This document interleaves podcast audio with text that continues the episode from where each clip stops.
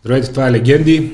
Аз съм Георги Харизанов. Днес с Веселин Вълчев ще имам удоволствието да си говорим с доктор Любомир Канов, психиатър, човек с много интересна съдба и история. Нека през личната ви история набързо в началото разкажем професионалната такава, защото те двете са тясно преплетени.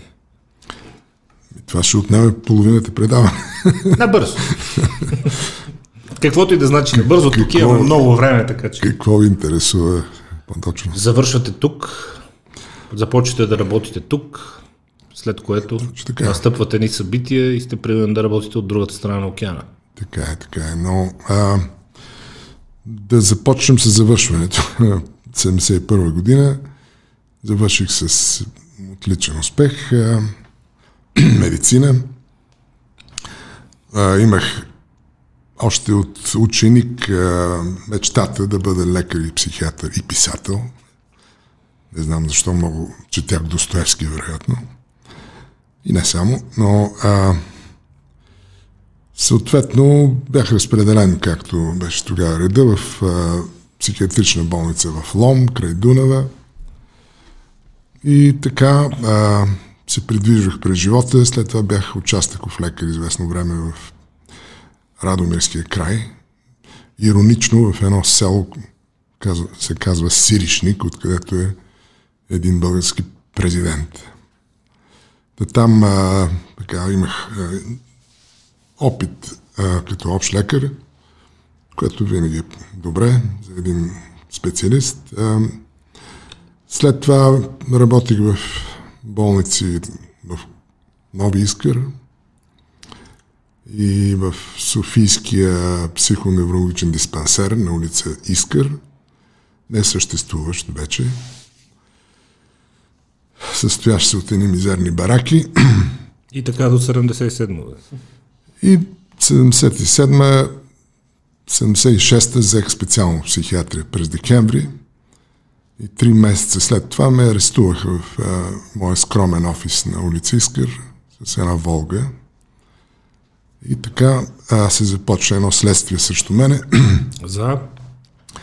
За контрреволюционна пропаганда, целяща да, а, това как звучи към да подкопае на... обществения и държавен строй у нас и в Съветския съюз. Да го подкопае? Да. От улица Искара Съветския съюз ще подкопават от, строя. От, от кабинета в Жестока психиатрията. Жест... а, ти представяш за какви идиощи не Не, не мога да си го представя към днешен. Добре, и подкопавате вие Съветския съюз и как се развива тази сага? Пак иронично бях арестуван на 3 март 77. така се каже националния празник. Е, мога ли точно на 3 март да подкопавате Съветския съюз? Е, точно тогава. Какъв човек сте вие? На всичкото отгоре, на следващия ден, следващата нощ, когато бех вече а, затворен в единичната килия, с а, милиционерски панталони, които ми стигаха малко под колената и с едно сетре от направеното одеяло. Нали? Това за началото на март месец не е най-комфортното облекло. Е, в килията тя все пак е херметично затворена, така че... Но интересното беше, че следващата нощ се състоя голямото земетресение в Свищов, при което цялата сграда на развигор на държавна сигурност се клатеше по ужасяващ начин, а всички милиционери се разбягаха от зданието, като оставиха вътре едно множество от хора, викащи на най-различни езици за помощ. От килиите. От килиите, защото ги оставиха затворени вътре в килиите, естествено. Та така драматично започна моята 33 годишна възраст тогава. Та, така, бях в Стара Загорския затвор, година и половина, излезнах от него, нямах работа, бях в депресия, бих казал, тежка, клинична даже, защото зависех само от някакви ужасно дребни суми, които майка ми получаваше като пенсия. Аз, нали, бях прострелян вече по време на следствието, както любезно се изразяваше следователя. А, как? Бивш доктор Канов. А той е направил с бивш. Да. да. А, ти си гад, но си хитър гад. Ти ще влезеш в затвора, ще излезеш от затвора, но пак ще влезеш. Така си говорихме с него. Бивш доктор. Тя на Христо Христов и Вили Любов, така се казваше книгата Бивши, Бивши хора, на, която, на която написах предговора, впрочем. Но бившият доктор Канов, без работа, най-накрая се хванах на временна летна работа на, като общ лекар в Несебър, беше. Там имах едни близки, които нямаше да ме проверяват какъв съм, що съм и работих там няколко месеца и а, след това пак с помощта на мои близки приятели се намери работа в а, психиатричната болница в Карлуково. Понеже все пак имах специалност, пък а, честно казано проклятието да си български лекар и особено пък да се грижиш за най-нещастните, неправданите и, и отритнатите, които са психично болните, си е само по себе си не е лоша форма на наказание. Нали? Ако се гледа на това като на наказание. Но... Ако ще каже, сам сте си го избрал. Но аз обичах а, и обичам тези пациенти, в които има и голяма човечност и голяма тъга и големи прозрения и въобще беше интересно да се грижи човек за тях. Ние живеехме практически в болницата. След като сте бил частично, частично реабилитиран от тогашния режим, позволявайки забележете не, да работят не, отново. Не ми отнеха лекарските права. Това може как дойде идеята за заминаването? Идеята предшестваше тази, това, това събитие. Още преди да почнете подкопавате Съветски съюз. Много дам. За да не го подкопая, окончателно иска да го напусна. Исках да им направя добро. и да, да се разделите с мир. Да се разделиме с мир. И така, даже след затвора написах нещо като молба да от Държавния съвет да ме освободят от себе си, нали, ако може. Но... Така знаещи хора ми казаха, не, няма да стане. Толкова е било хубаво, че не са ви пускали да. никъде. Така че работих още години. И 84-та година моят брат, който е всъщност, е, казва се, невъзвръщенец от доста преди мене, ми помогна и аз се озовах в Канада при него. И се започна, да речем, ако се определи моето плуване от, от лудница, така се каже, през затвора и през а, океана, като някакъв чудовищен как да кажа, поход през океана, където най-накрая пристигам на обетования бряг, се оказа, че вместо обетован бряг пред мен са Хималаите, които трябва да изкачвам те първа. Хималаите в смисъл да се докаже отново като лекар, като психиатър, което означаваше да държа изпити върху цялата медицина от А до Я. От, от начало. От начало до край. И то не веднъж, а два пъти. На английски язик. На английски язик, който аз не знаех. Чудесно. И, разбира се, зависех от брат ми, който съвсем не беше заможен човек, но споделяхме залък хляб, книгите. Колко време ви отне?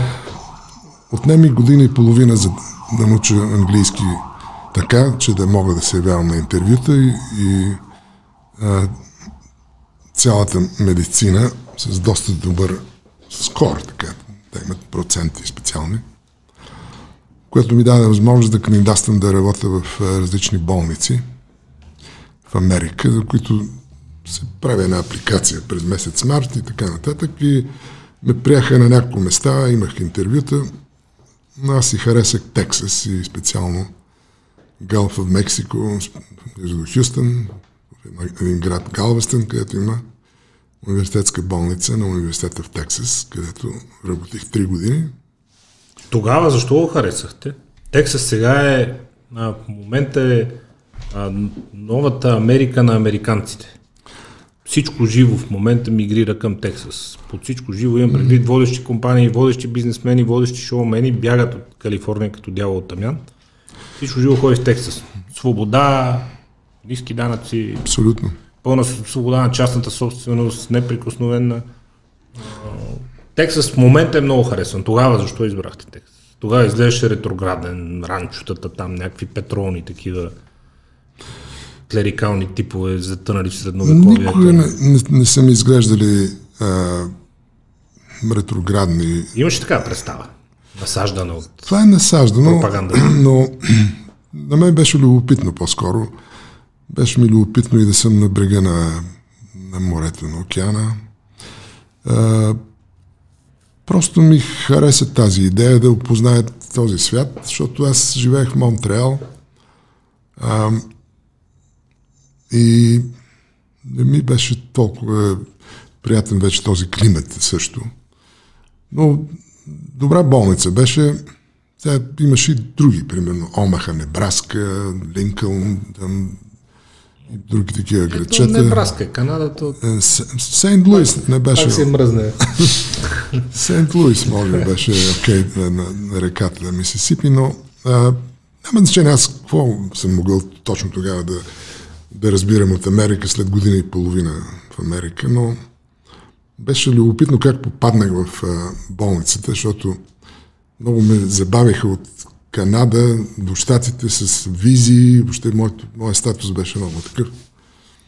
И се оказа, че те са започнали още преди 20 дена са направили а, а, разписанието на дежурствата. И също на следващия ден, винаги е на следващия ден при мен, след пристигането, а, се, се оказа, че съм дежурен. И сега може да си представите човек, който е работил в България в разни болници, то може да си представите какви. В тази блестяща стомана и бетон сграда, с асансьори и всякакви неща, където аз не знам изобщо даже е, Кое къде е? къде са коридорите, копчетата и, и къде трябва да са телефоните и прочие. Но слава Богу имаше един друг много симпатичен млад лекар, станахме приятели. Той малко ми помогна. И така започна един изключително тежък период. Ако ученето, да речем, беше чудовищно напрежение и все пак аз бях учил цялата медицина повече от 13-15 години преди това. Тя се беше променила много. Нова медицина. Но имаше и много неща, които бяха свързани с, с голямата ми носталгия и, и как да кажа, тага, защото три месеца преди да замина за Тексас, се спомина майка ни в България сама. Във време, в което вие сте къде? Аз съм в Монтреал с брат ми. Аха. И, Разбрах, вие вече сте в Канада преди да заминете за Тексас. И шанса да, разбира се, да я погребаме, означаваше да си погребаме и себе си, нали? Така че тя не можа да, да разбере, че все пак аз съм тръгнал по пътя си. Може би само узна, че съм ги взел изпитите, което беше нещо все пак. Не? Е, да. И така тръгнах аз по моята Голгота, по моите пътеки нагоре, нагоре, нагоре и а, след три години а, аз вече срещнах бъдещата си жена, тя е българка и се решихме да видим а, какво представлява Нью Йорк, защото това е мечтата на всеки попаднал в Америка. И аз кандидатствах за работа в а, една болница в Манхатън, даже две-три, но ме приеха с радост. И там започнах да работя в а, там около 19-та улица, ако си представяте, недалеч от, от Бродвей. Имах и апартамент там, Как се казва болница? Кабрини. Весич, дай да видим, ще влезе нещо. Те, между другото, и болниците имат постоянно мърджери, променят се, сменят се имената, може би, но тогава се казваше Габрини. И разбира се, ми давах един доста хубав апартамент срещу болницата. в който посрещнах и първите български дисиденти. и не само. Приятели, които почнаха да Стана явочна квартира. Стана явоч. Това беше 89-та година, когато аз се преместих лятото. През ноември станаха всички тези събития. Кабрини Медикал Център. Да, ето това. Да. И а, така се случи, че а, може би в началото на 90-та година, по някое време 90-та година, от България дойдоха а, млади, надежни демократи. Начало с Филип Димитров. Не начало, да е Филип Димитров. Кошуков не беше ли той в тази група? А, не си спомням, не си спомням да е Може, бил. да. Но Филип Димитров беше мой близък приятел от преди още да емигрирам и много се зарадвах. Той носеше една огромна папка с а, програма на Зелената партия, която беше написал с своята изключителна прилежност и работливост. Това е Зелената партия на Каракачанов. А, не, не. На е, Александър Карак... Той беше после май стана. даже не, не, не знам подробностите на това, кои и са е. били в началото. Да, да, да. Но дойдоха, имаше един Любомир Павлов, а, който твърдеше, че е психиатър и даже асистент по психиатрия. След като се разговорих малко с него, разбрах, че това няма как да е истина, но се оказва, че е истина. Доколкото знам, сега е много голям, а, как да кажа, не се казва олигарх, но Притежател. магна, магнат ли, как да кажа? Притежател. Чак магнат, моето уважение не е, нали, но добре се оправя човека, да. Да, да. Да речем банкер, но не е психиатър. Добре. А, да, се разговорихме. Част от тези момчета много причаха на, на кадри на ДКМС, така външно и като излъчване. Но аз се зарадвах на Филип и така. След това имаше избори. Аз организирах с там близки хора в Манхатън из, избори на, на емигрантите. Секции. Ние просто се явихме пред консулата и решихме да гласуваме за срещу комунистите. Направихме ни големи сини коти, написахме си бюлетини, пуснахме ги вътре, на които пишеше не на комунизма, нали? Тоест, отново исках да подравам, да, подро, да под, подроня, Подкопавате да системата. подкопая системата. С перформанс. Занес, занесох ги, тропна ги на бюрото на ченгетата там. Казах, тези, тези кутии а, с нашите гласове искам да ги изпратите с дипломатическа почта в България, за да се знае какво мислят а, българите в, а, в Америка и в Нью Йорк. Имаше поне 200-300 души, които много беха въодушевени, че идва края. И когато на края на деня се разбра истината, бяха страхотно, страхотно покрусени. И аз също. И така, а, живота продължава. Аз а, с, нали, станах а, кандидатствах а, в една клиника, след това станах директор на тази клиника. Развих и частна практика, освен дейността си в клиниката. И в един момент а, просто преминах изцяло на частна практика. Тази практика се установих на Лонг Айланд, недалече от, от Манхатън, от Нью Йорк.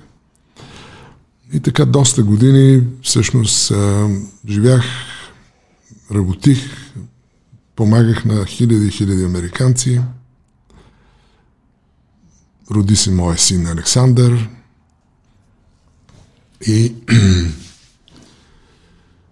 така, а, аз работех вече само частно, докато в един момент реших, че може би душата ми доста се уморила и реших да си помисля, нали, да не прекарам а, есента на дните си в а, България, което направих преди 2-3 години.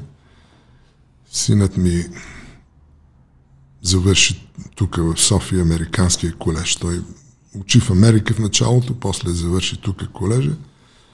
След това отиде да следва в Браун университет, което е Ivy League, Брашлява лига. Завърши с отличие, грабнаха го хубави компании и сега е в Сан-Франциско. Така че, ето това е моят тригълник. East Coast, сина ми на West Coast, бил, бил съм в Тексас. И някъде там и България. И това, на тази карта. На тази карта и България. А последно време тук ме заинтересува доктор Москов със своя проект и с а, своята личност и реших преди повече от година да му помагам в а, създаването и как да кажа промотирането. промотирането на, на тази партия. Код. В, разбира се, аз не мога да участвам на изборни длъжности. Заради двойното гражданство? Да, по принцип аз съм американски гражданин, но ще им помагам с а, каквото знам, каквото умея. Какво знаете? Какво умеете? Какво работи един клиничен психиатър? Ами, той работи с много широк спектър от, от проблеми. А, с това, което аз работех, особено последните години, главно моята частна практика, която беше доста голяма, до степен, че не можех да приемам всички, които исках да ги лекувам. Но основните видове разстройства, които се, така се лекуват в такива условия, са, да кажем, амбулаторни, outpatient, а, са тревожните и депресивните а, категории. Разбира се, по някои хронични по-големи болести, като биполарна или някои форми на шизофрения, но предимно това бяха професионални работещи хора, които нали, се сблъскаха с някакъв а, проблем. Старо, старото време се наричаха невротични проблеми и така нататък, но най-често бяха клинични депресии, а, нали, а, средни хронични биологични депресии или реактивни депресии, маса други състояния. Доста чести бяха паническите разстройства, генерализираната тревожност, различните фобии, фобийни разстройства и доста други, доста други проблеми. Проблеми на attention deficit disorders, които са доста разпространени и доста увреждащи и какво ли не. То вече има ли някой да не страда от attention deficit disorder? Аз като гледам хората едновременно кара, говори по телефона, роби си другия телефон, не слуша какво му говориш, О, ти му прикажеш нещо, той нека да викаме. За две минути усти другите неща. Това аз даже на, време, информация става. На, на времето даже съм а, се изказал по този повод, малко пежоративно, че българите доста страдат от attention deficit disorder, като че ли е национална болест. А, просто протича парадиалог. А, разговаряш с човек, който виждаш, че неговия поглед се разбягва. Да, той е нещо някъде... В страни. И най-накрая установяваш, че а, той просто изчаква ти да свършиш, за да почне той своята абсолютно странична линия на, която няма нищо на... общо с казаното Добре, ти каза, случай аз. Аз да си кажа моето. Неспособност за, за, за внимание, много интересно, доста често е, е, характерно е. По едно време даже си мислех, че е, е кодирано не е каламбур с нашата партия, но е, е закодирано в, е, в е, факта, че български народ в старите времена е говорил на два съвсем различни езика, които са съединени в модерния български, обаче отдолу в дълбините на, на езика все още шава недоубития друг език, който се говори. Това ли са били? Защото то пра българи, па славяни, па траки. Па... Да, различни хора са говорили различни езици, докато са били обединени от така се каже, старобългарския черковен славя, език, но а, сякаш а, даже това функционална неграмотност на децата в училище, които могат да четат, а не могат да разбират какво, какво четат, ми напомнят този attention deficit, национален проблем на, на, на хора, които привидно говорят и, и, и разговарят помежду си, но не се разбират добре. А тръгнем от базата са тогава, за да умешаме да. малко психиатрията и философията, защото това ви е ваша страст. Да. Нещото, което ни отличава от животните, и животните са интелигентни, и животните са емоционални, нещо, което ни отличава от тях е съзнанието. Каква е вашата дефиниция за съзнание? Значи, или consciousness, или... Да, да. да.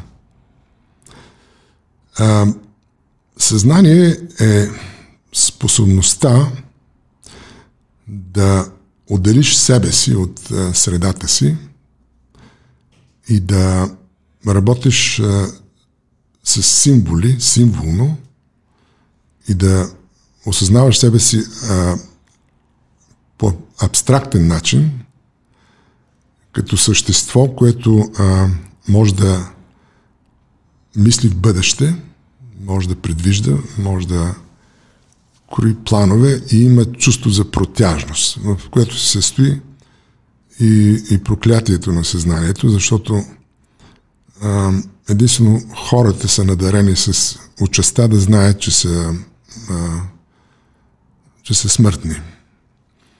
Но ако... Много животни като че ли имат такива инстинкти, но осъзнаването на този факт, за съжаление, е само наша привилегия. Привилегия, да. Страшна привилегия.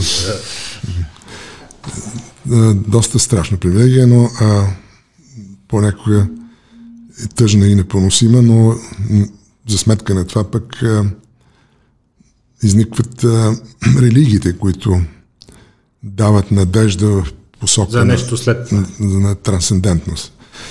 Много интересни са различните теории за, за съзнанието. Те са философски, не само лекарски и психиатрични. А, има теория, че съзнанието е всъщност а, свойство на Вселената. То е универсално а, състояние на Вселената, на всичко в Вселената. Докато ние с нашия апарат, нашия мозъчен апарат, а, в случая централна нервна система и мозък, който е различен от този на приматите по един специфичен начин, защото в него има и език.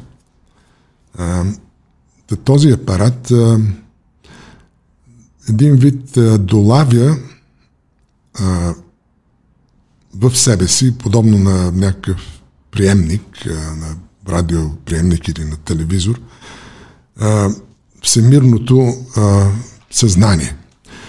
И става част от него, което всъщност ни превръща в а, съобразни търсещи разумни същества, които а, вечно искат да се слеят с а, всеобщото съзнание. Нещо, което съществува като фундамент във всички религии. Тази интуиция а, на мен ми се струва много интересна и действително има техники, даже чисто медитативни, съзерцателни техники, неща, които се наблюдават при монаси, отшелници и други, медитиращи хора,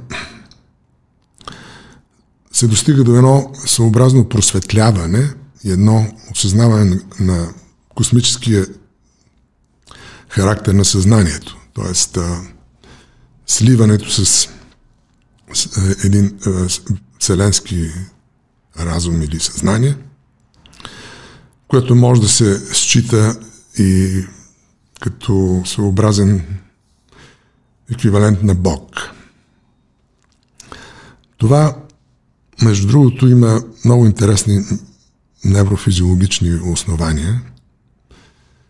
В а, неврофизиолозите, които разглеждат дейността на мозъка, разкриват интересни факти, а, от които противоречат на общо приятите заблуждения, нали, че използваме само 10% Е, от да, мозъка 2%, 5%. Не знам кой как ги изчислява, това са глупости. Да, това е как.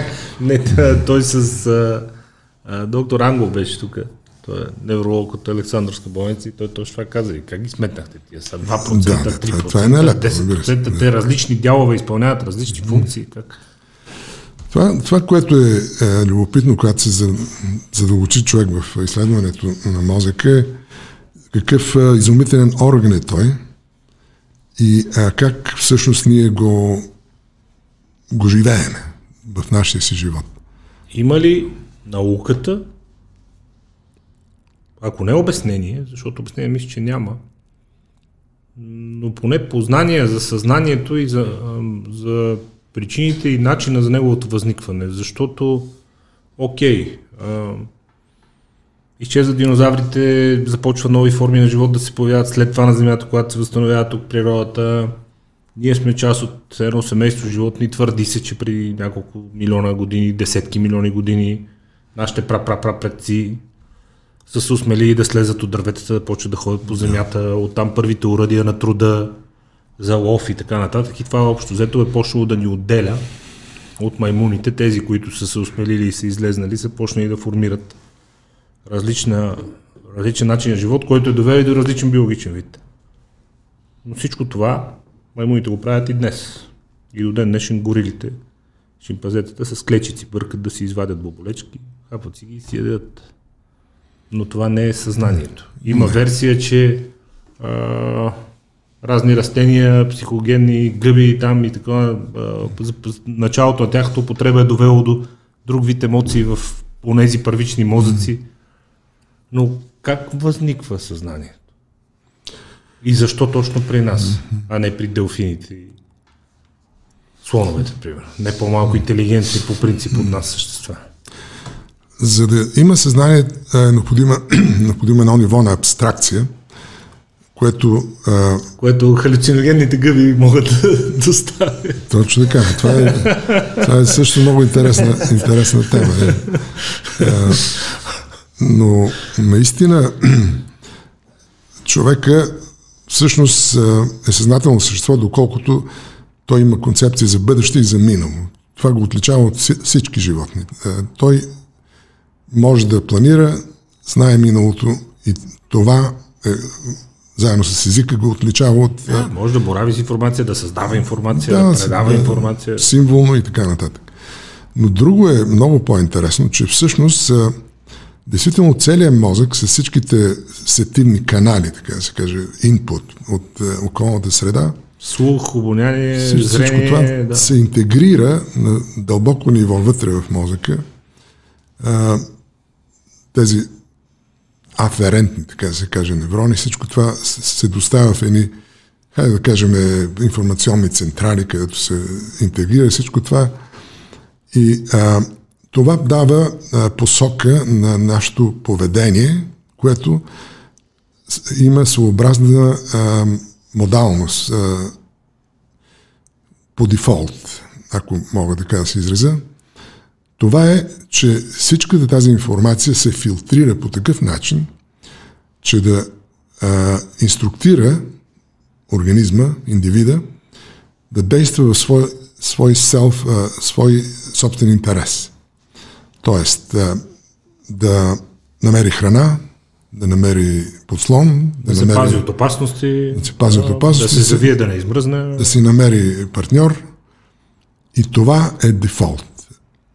Всичко Фабрични настройки. фабрични настройки. Всичко останало, което извън, извън този дефолт, за съжаление, извън този коридор, който ни осигурява сигурност и просъществуване и евентуално размножаване и, и продължаване на рода, извън това цялата невероятна палитра от информация се филтрира и фактически а, ни ограничава в нашия по-възрастен, диференциран живот от а, богатството, което всъщност живота и Вселената представляват.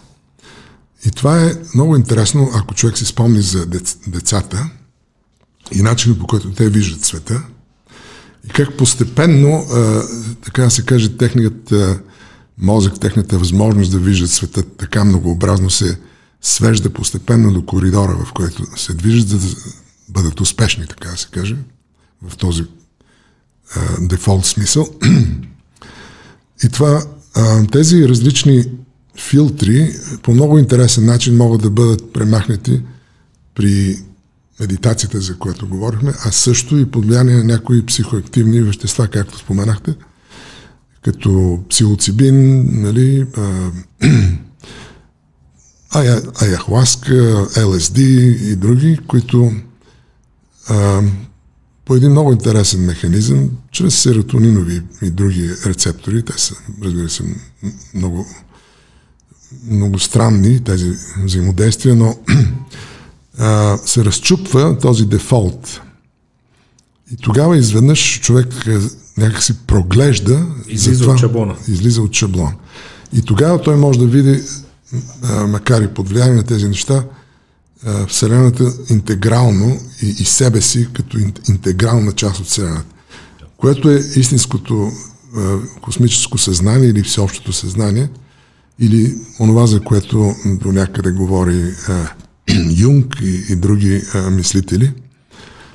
В а, и в древността и модерни мислители, че даже и модерни физиолози, които а, стават своеобразни метафизици, защото чисто еволюционната теория на, на съзнанието, че маймуната, която нали, чукала с камък и с клечка изведнъж възникнало съзнанието, защото имала две ръце или нещо ами, подобно. Те си чукат с камъни и клечки до ден днешен. Маймуните да. не е това.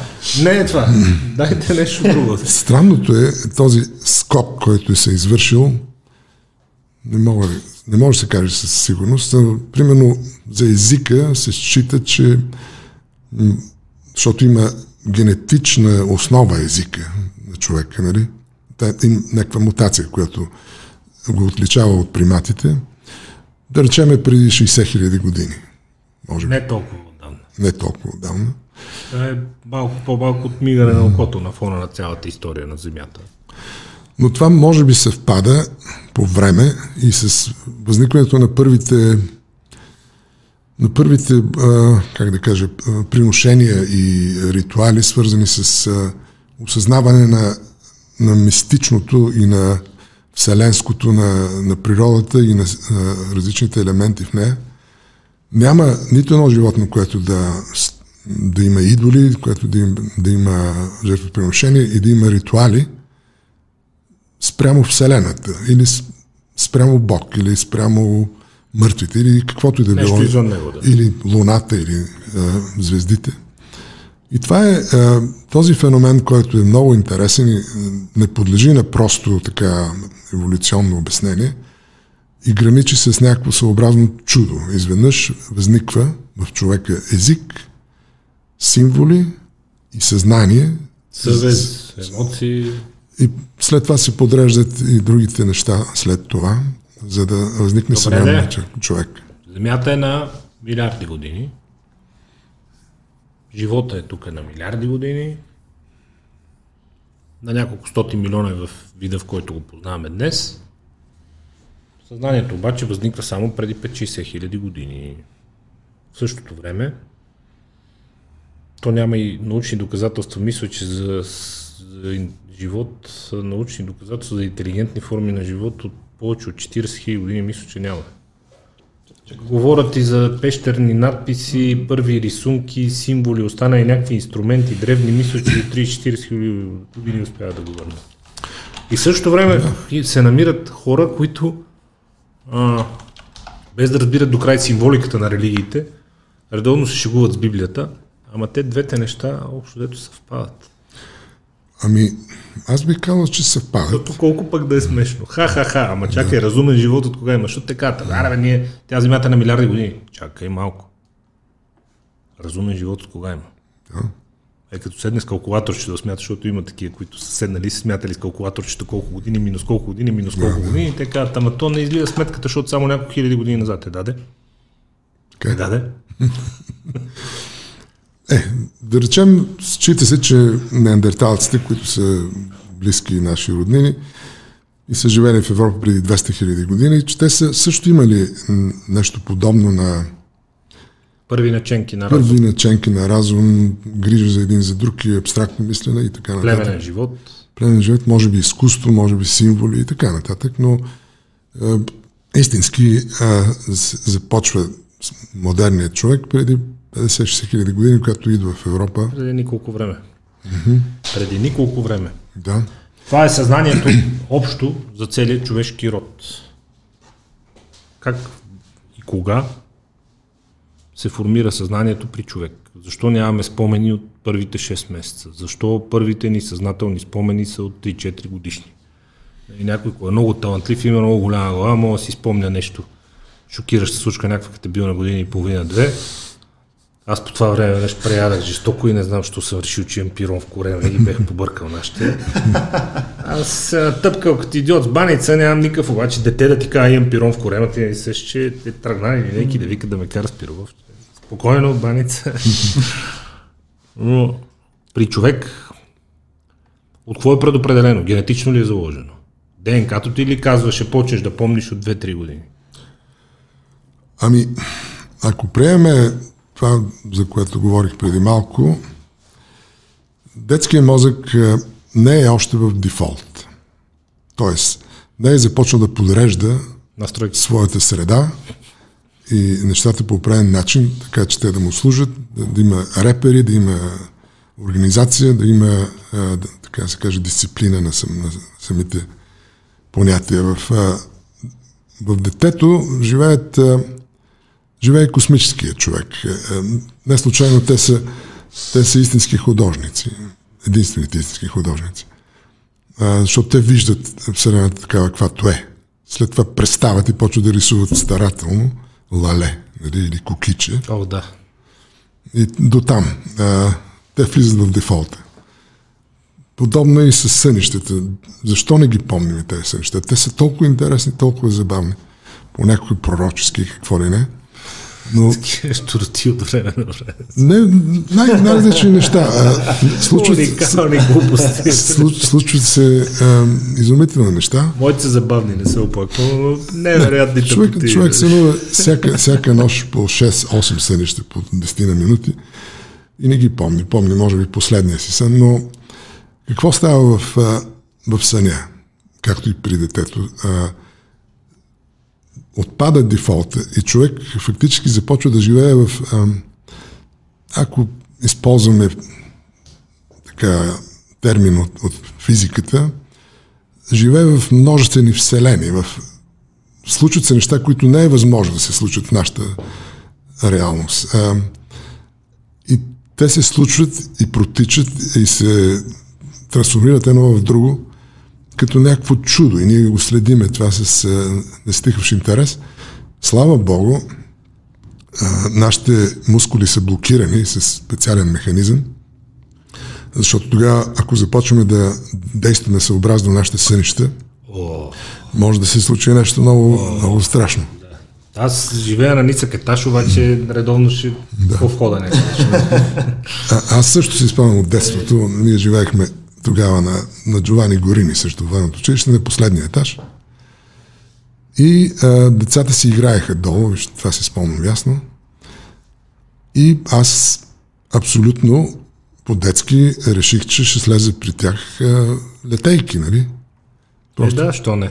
А, просто ще си... Като не. Ще литна, като, а, както децата си представят нещата и ще се присъединя към тях и ще почваме да тичаме ефектът беше дефолта, че баща ми сложи едни мрежи така достатъчно високи, защото двама братя, такива от този вид, е твърде опасно на последния етаж. Тоест фантазно, съноподобно, космическо, това, това съзнание няма как да остане като ясен спомен. То по, по неизбежност, по дефолт, трябва да бъде забравено. Аз, между другото, да ви разкажа моята най-смешна случка с сън. Човече, ще съм на тенис турнир събота. И тенис турнирите, и аматьорските включително, за да има някаква подредба да не съд хората чак с уважение към другите, си имат регламент и точен час. И по регламент трябва примерно 9.30 да си там за записване. Първи матч на първи кръг почва в 10 часа. Ама който не дошъл служебна загуба и аз сънувам, че съм се събудил и съм се успал и съм отишъл и Виктор на септември, треньора, отказва да ме запише за турнира. И се ядосвам толкова много от цялата тази история, цялата тази разправия, че се събуждам тежко пообяснявам. А в 8.15. Станах, отидах, оправих се, отивам на септември, викам, вика, здрасти, тук това, викам, тренер, моля се, бей, на някъде не се върти около мене, викам, че бесен съм, разбираш. Викаш, що бе, какво е станало? Викам, бе, дълго е за разказване. Викам, просто викам, днеска няма си говорим. След обедаш. викам, пува. А аз се събуждам на... Разбираш? Mm. А, жестока история. Това е. Човек само какво се прича. Съзнанието при децата. Отначало бял лис. Не, не, не. Кой рисува върху този бял лис? Кой изгражда настройките?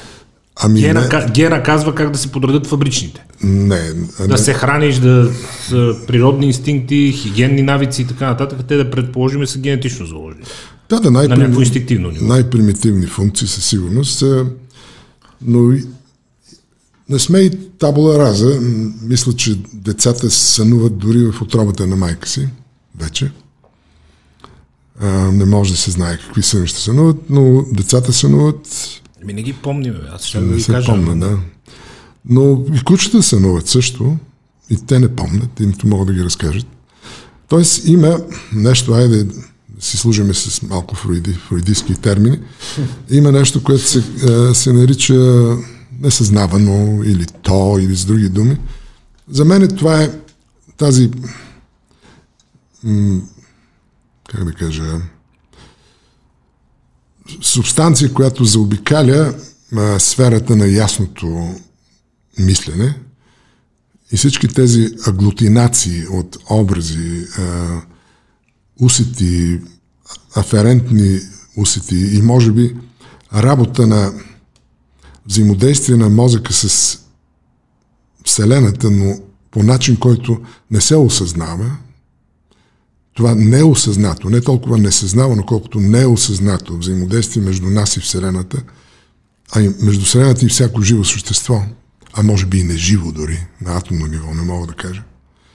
Всичко това е а, много по-сложна картина от тази картина на обречения човек, който завършва гимназия на кръста, след това започва да следва медицина, ходи по света, образува практика. За така. щастие е много по-сложно. Да.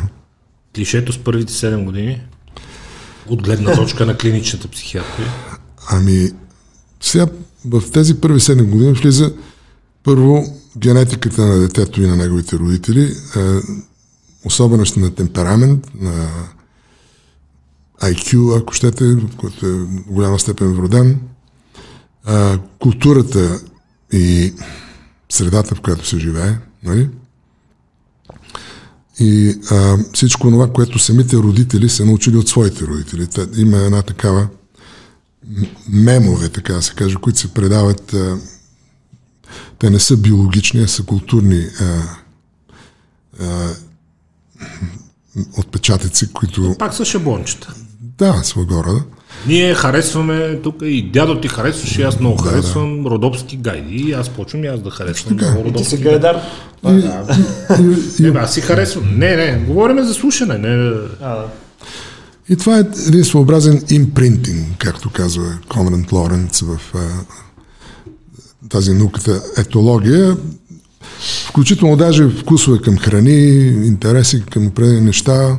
Всичко това се сформира наистина твърде рано.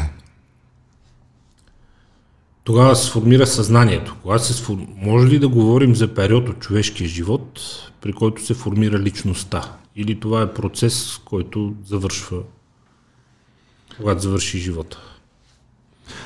Много хора казват, аз когато се формирах като личност, ма ти кога се формирах? Аз се формирах като личност между 35 и 38 години, защото тогава работех при един пешо, дет беше голяма работа и той ме направи човек. Ами, има много начини да се дефинира а, понятието личност.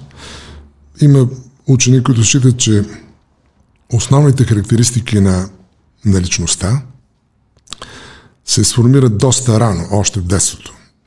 Тоест човек доста прилича на себе си на 9 години и на 90. Нали? В основни линии. От друга страна, за удобство на учените, психолозите и прочие, се приема, че личността се оформя така окончателно, някъде в 20-те години.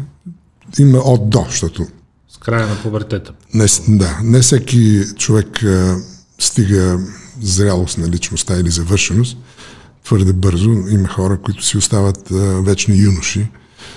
Има данни, че алкохолизма, например, ранния алкохолизъм, оставя индивида в състояние на перманентно юношество. Той никой не, не, не, не се развива до възрастен човек.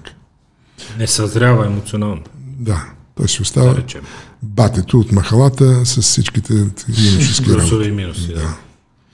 Така че а, човек шлифова личността си, в смисъл развива част от своите таланти и особености повече или по-малко в хода на живота си, но основната структура не е чак толкова променлива след определена възраст.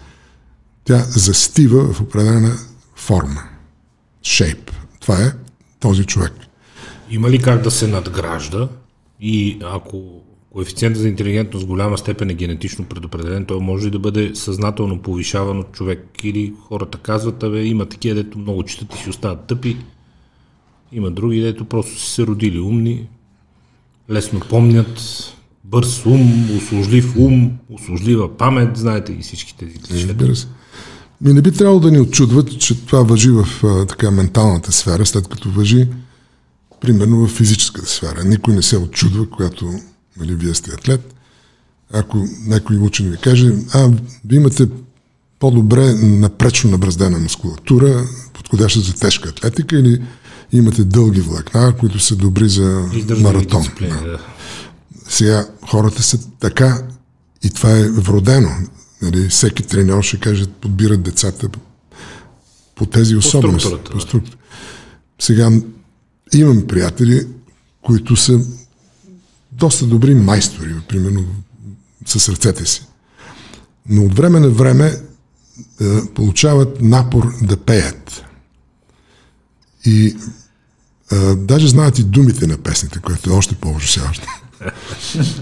Но, но те не са изобщо в състояние да чуят а, колко са далече от, от мелодията. Те не могат да го схванат това. Най-вероятно не ги интересува. Ами, те искат да ни зарадват със своето пеене. Желание. Намеренията им са искрени. не, не, не го поставям под съмнение. а, просто нямат слух, както се казва. И така е във всички области. Сега човек може да, да играе шах, може да стигне някакво много високо ниво, а може да бъде и гросмайстор. И може цял живот да играе, а, да речем, пред Народния театър шах и никога да не се дигне на, на, на ниво, което да е достатъчно добро. Това са между другото, една, едни от нещата, които така дразнат в егалитарните философии и политически теории за това непрекъснато изравняване, опит за изравняване, Уравниловки. уравниловки и права и справедливости на ниво, което, да речем, поставя един а, транссексуален обект, а, мъж, генетично да се състезава с жени, в името на неговите права да, нали, да се състезава и безогледно с а, на, на, възоснова на неправилни на неправилно изтълкувани права. Чудесен преход. Вече не сме деца. Пубертета е дал ясно да се, още по-ясно да се разбере кои са момчета, кои момичета, кои ще стават мъже, кои ще стават жени. Вчера беше 8 март и отново четах разни неща из интернет за равно заплащане. Много смешно беше, скоро гледах Веско, ако не си го гледал, изгледай го, плейбук по Netflix, Не съм не. пета серия, мисля, е за треньорката на американския женски отбор по футбол. И си върви епизода и жената си разказва историята и как ги тренира момичетата и как това. И изведнъж, нали, out of nowhere, както обичат да казват нашите приятели американците, филма става целия който по принцип е треньорски сериал. В предишните серии са Моратого, Моуриньо, нали, велики треньори. Док Ривърс на LA Clippers, баскетболиста. Изведнъж и тази жена, нали, футбол, футбол. Equal pay. И тя дръпва някаква реч за Equal pay. Започват да дават футболистките как викат Equal pay. И всички викат Equal pay. И някакви хора отвън, те докато слизат от автобуса, застанали, естествено основно чернокожи, не се съмнявай въобще, с едни банери и те викат Equal pay. И ти сега свикаш, чакай сега. Кой по дяволите гледа женски футбол първо? Колко хора има на стадиона? Колко рекламодатели ще дойдат там? И на какво отгоре, откъде да дойдат парите, с които те да получат Equal Pay, като на мъжкото световно първенство? Където знаеш билетите, че са продадени за две години преди това. Equal Pay. Мъже и жени. Има ли обосновани и об- обословени от генетично развитие обосновани от науката причини, жените да са, както казва вашия и наш любим колега, ваш колега, наш любимец, доктор Джордан Питърсън, че жените по принцип са по-agreeable, т.е. те са по-съгласни да извършат една работа за по-малко пари и това е една от причините те по принцип в световен план да не са толкова успешни, колкото мъжете, защото са малко по-меки като характер, малко по-съгласяващи си и в това няма никакъв проблем, те просто си такива. Той отива и по-далече, Джордан Питерсън. Той съветва, за да получат по-високо заплащане, жените да станат по-асърти, по-агресивни. Е, Такива са времена. твърдейки, че, че нормално. просто агресията плаща по-добре. Но той а, в този нелеп сценарий за equal pay, за еднакво заплащане, той доста точно а, обяснява цяла, цялата мултифакторност на, на, на този феномен с Той е заплащането. много хубаво обясни, особено в това интервю за английската журналистка, така добре ги обясни. Да, нещата. че избор, Беше обект на подигравки от целия интернет следващите две години. избора на професии на, на жените. Те са винаги в а, образование, а, нали, детски градини и други. Те не са в а, мината, не са в такива рискови професии. Където се плаща повече. където се плаща по Съответно процентно възнаграждението на мъжете се увеличава. И прочее, и прочее. Има си достатъчно добри анализи, защо а, това не е така. Но ето да речем, с, а, освен така, между половите различия в плащането и прочее, тези а, викове от ляво за равенство и за справедливост, се появява и расов, расовите вълнения и расовите безобразия в Штатите. Пък и не само. Те се катерят върху тази вълна. То непрекъснато се подклажда с такива тези, нали, с някакви бунтуващи се младсинства и в един момент всички заедно се дигат и ще да срутят държавата. Точно така. Ето кой е, се занимава с подривна ден. Подкопаване на строя. Това са тези е, е, Black Lives Matter и, е, Антифа, и, Антифа. и феминистските и организации. всички тези... Е, И Меган Маркъл. и- и да, са се сложили вагинални шапки върху главата, е, тичат, е, другите просто влизат в магазините за субвуфари и телевизори, излизат оттам с нови маратонки и така нататък, борят се за справедливост. Сега, айде справедливост. Нека във всички баскетболни отбори да се слагат абсолютно на расов квотен принцип, да се слагат по еднакъв брой бели и черни хора. Е, Един китаец и един индиец е хубаво да има. Да. пол- половина австралиец. Възможно, да. И някои няко от а, островите Самоа, тези, които са... Също, да. Важно е. Квотното разпределение. Да. То е безумно. на- То е ясно, че не почива нищо. Някой беше казал, че феминизма приключва, като трябва да скачи диван на шестия етаж. Много хубаво. А, да.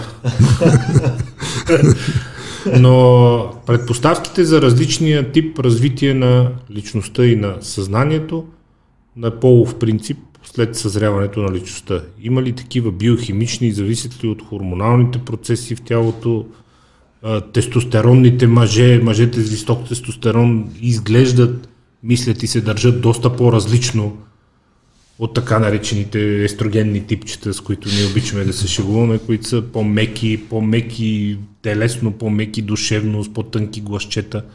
Изобщо а, в един момент физиологията и начин по който тялото се е формирало започва то ли да влияе на съзнанието или всичко е генетично преопределено и нещата вървят в комплект. Аз не мога да разбера защо хората се очудват а, от така да се каже биохимията на човешкото тяло и на човешкия мозък също. Аз много я харесвам, не се очудвам изобщо. Да, но, но щом се стигне до поведение и така да се каже психика, психология, изведнъж биохимията и физиологията престават да действат и започват да действат разни неболозни теории, нали, които са какво да кажа, поп, psychology, Бош Лафове и така нататък. Страшни глупости са това, между другото много лесни за оборване, само да допълня увода ви в темата, защото много хора казват, какво значение има биохимията, стига са, той мозък си, мозък викам, окей. Изпия една кана кафе и една кана вино и ще видим дали ще си същия човек, след като химичният състав на кръвта ти няма никакво значение за поведение. Най- най-прост пример, разбира се. Да. Така. И сега а, биологичният пол се оформя в ембрионалния живот доста рано, поради превален, а, а, пред, предимство на, на женските или мъжките хормони, които оформят мозъка още в отробата, като женски или мъжки. Заедно с всички останали органи. Първоначално органите си приличат, нали, но след това се оформят като а, външни полови органи, вътрешни полови органи. А, както знаете, ние също имаме а, гърди, нали? подобно на жените, но а, се чудиш за какво те, те, са, те са родименти от тази да тази фаза, която ние сме били амбивалентни, можем да бъдем момче или момиче. Те тия с високи естроген си ги имат и по принцип и след това. Да, да но говорим за, така, и да, за мозъчния пол. Никой не отрича това, че а,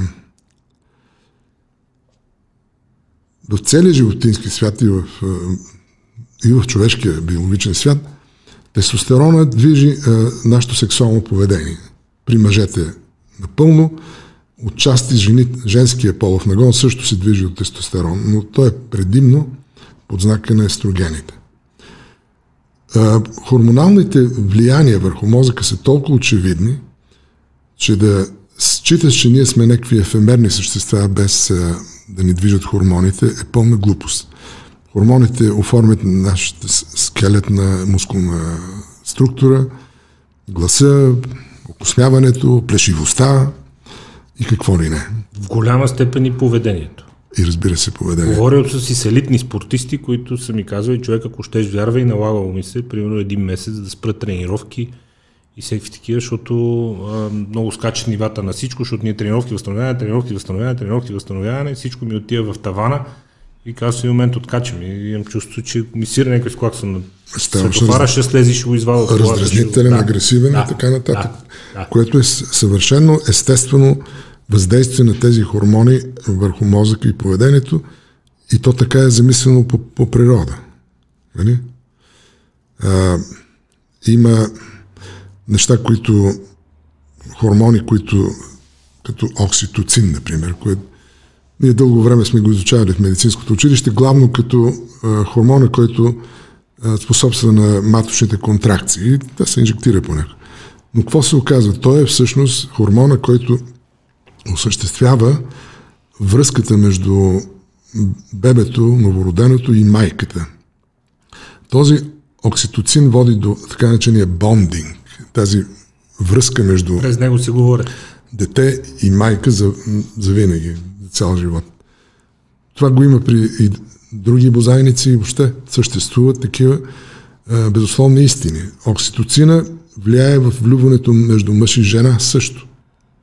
Цяла тази любовна нежност и проче минава през окситоцин.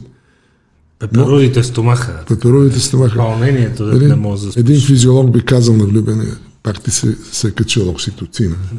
Остития пеперодиса. Остития пеперодиса.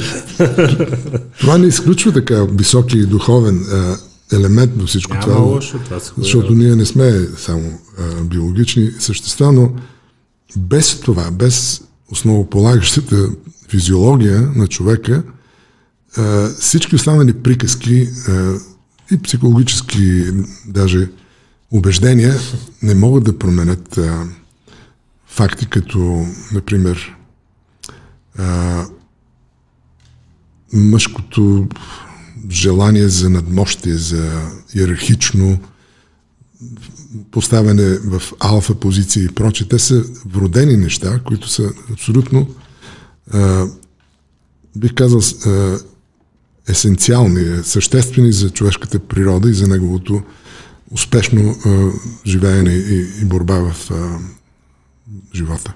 От физическа гледна точка, тема има или няма силен и слаб пол не съществува. Ясно е, че особено тук сме си говорили специалисти от не сега доцент Панайотов и с много други са спортисти. Чисто генетично мъжете имат много повече на брой по-качествени, по-силни мускулни влакна в горната част на тялото, което ги прави много по-силно развити, по-бързи, по-силни, по-мощни и по-така нататък. И така нататък, и така нататък, и нататък. Това се допълва и от хормоналната картина след една определена възраст, мъжки организъм, тестостерон е в много по-високи а, количества, оттам мускулната маса е по-устойчива, по-лесно нараства силата и така нататък. От физическа гледна точка такава тема няма въобще. Не може да има нито спор, нито съмнение. И това са факти, не е политика. От гледна точка на психиатрията, как стоят нещата при мъжкият и женският мозък. Има ли чак такива фрапиращи разлики, като в телата? Функционират ли по различен начин? Това, че женски организъм е наситен и с други хормони и чисто хормоналната му среда е много по-различна и биохимичната, прави ли работата на мозъка по-различна от мъжкия? И съществува ли такова нещо като силен и слаб пол при мозъците на двата пола? Не бих казал. Степента, в която има в телата или изобщо да, да. в някаква степен? Не бих казал, че има а, съществени различия, но има а, особености на, на мъжкия начин на мислене и функциониране и, и женския в няколко аспекта – като всяка генерализация, между другото, е Разбира се. до, до някъде Разбира се. условна. Разбира се. Говорим предоминантно, в повечето случаи. В а, женският а, мозък, в женския случай, преобладават а, елементи на много по-голяма психологична усетност и способност да, да се четат емоции в другия. Да го наречем емпатия е малко грубо, защото и мъжете могат да имат емпатия, но една постоянна отвореност към другия и изследване на емоционалното взаимодействие между хората, което при мъжете е някакси доста по-първоринейно в повечето случаи, по-тясно в една посока. Ако може да ви допълня с един пример, за да това е, имаше една много стара смешка, нали? Приятелки питат приятелка как беше с нощи. Викаме, страхотно и ние отидахме и то в един ресторант и той с един букет и аз там сядам аз с начера на рука и той се не сини дънки и аз му казвам и той ми отговаря и аз питам и това и той накрая плати и ми подава ръка и ми отваря вратата ми и а, приятели питат приятел, как беше с нощи? Свърши ли работа? Той свърших. Толкова. Право. Това са различни начини на гледане на света. Нашия е по-добър. Времето е ценност. Истина е, че мъжете имат по-добро пространствено мислене. Това не може да се отричат тези неща по-добре се ориентират. Това е свързано с техната роля, биологична и еволюционна. Не, че няма жени, които могат да бъдат състезатели по автомобилизъм, но са по-скоро изключения или пък да, да бъдат, как да кажа, планински водачи, да. да се ориентират много добре в, в Автомобилизма е пример, че тялото не играе почти никакво значение. Всичко е повече да. функция на мозъка и рефлекси някакви, а пък няма действително наложението. Да. В, е, Мишел Мотон, Даница Патрик. Те, не са много, не са. Бас... В основните психиатрични синдроми, да речеме, при жените имат преобладаване на депресии спрямо мъжете. Всякакви видове депресии, може би с едно 20% повече, отколкото при мъжете. има и депресии, които са хормонални, така начините постпартум депресии след раждане. Има такива депресии, типични, уникални за жените. Понякога много тежки, лекувал съм такива. Има по-голяма склонност при жените от така наречените панически разстройства, но това съвсем не значи, че при мъжете също няма. При жените много разпространено това твърдение. Влизам в критическата, тук не, не се вяска и покрай мене. Сега има ли нещо? Е, критическата не е нищо друго, освен а, а, спадане на нивото на естрогените. Пак са хормони. Да, да. Което при тях, за съжаление, е, настъпва доста рязко, продължение на 2-3 години. При мъжете няма такъв феномен. Те до края на живота си имат някакво ниво на тестостерон, което намалява, но може би дори до, до края на живота им има някакъв тестостерон.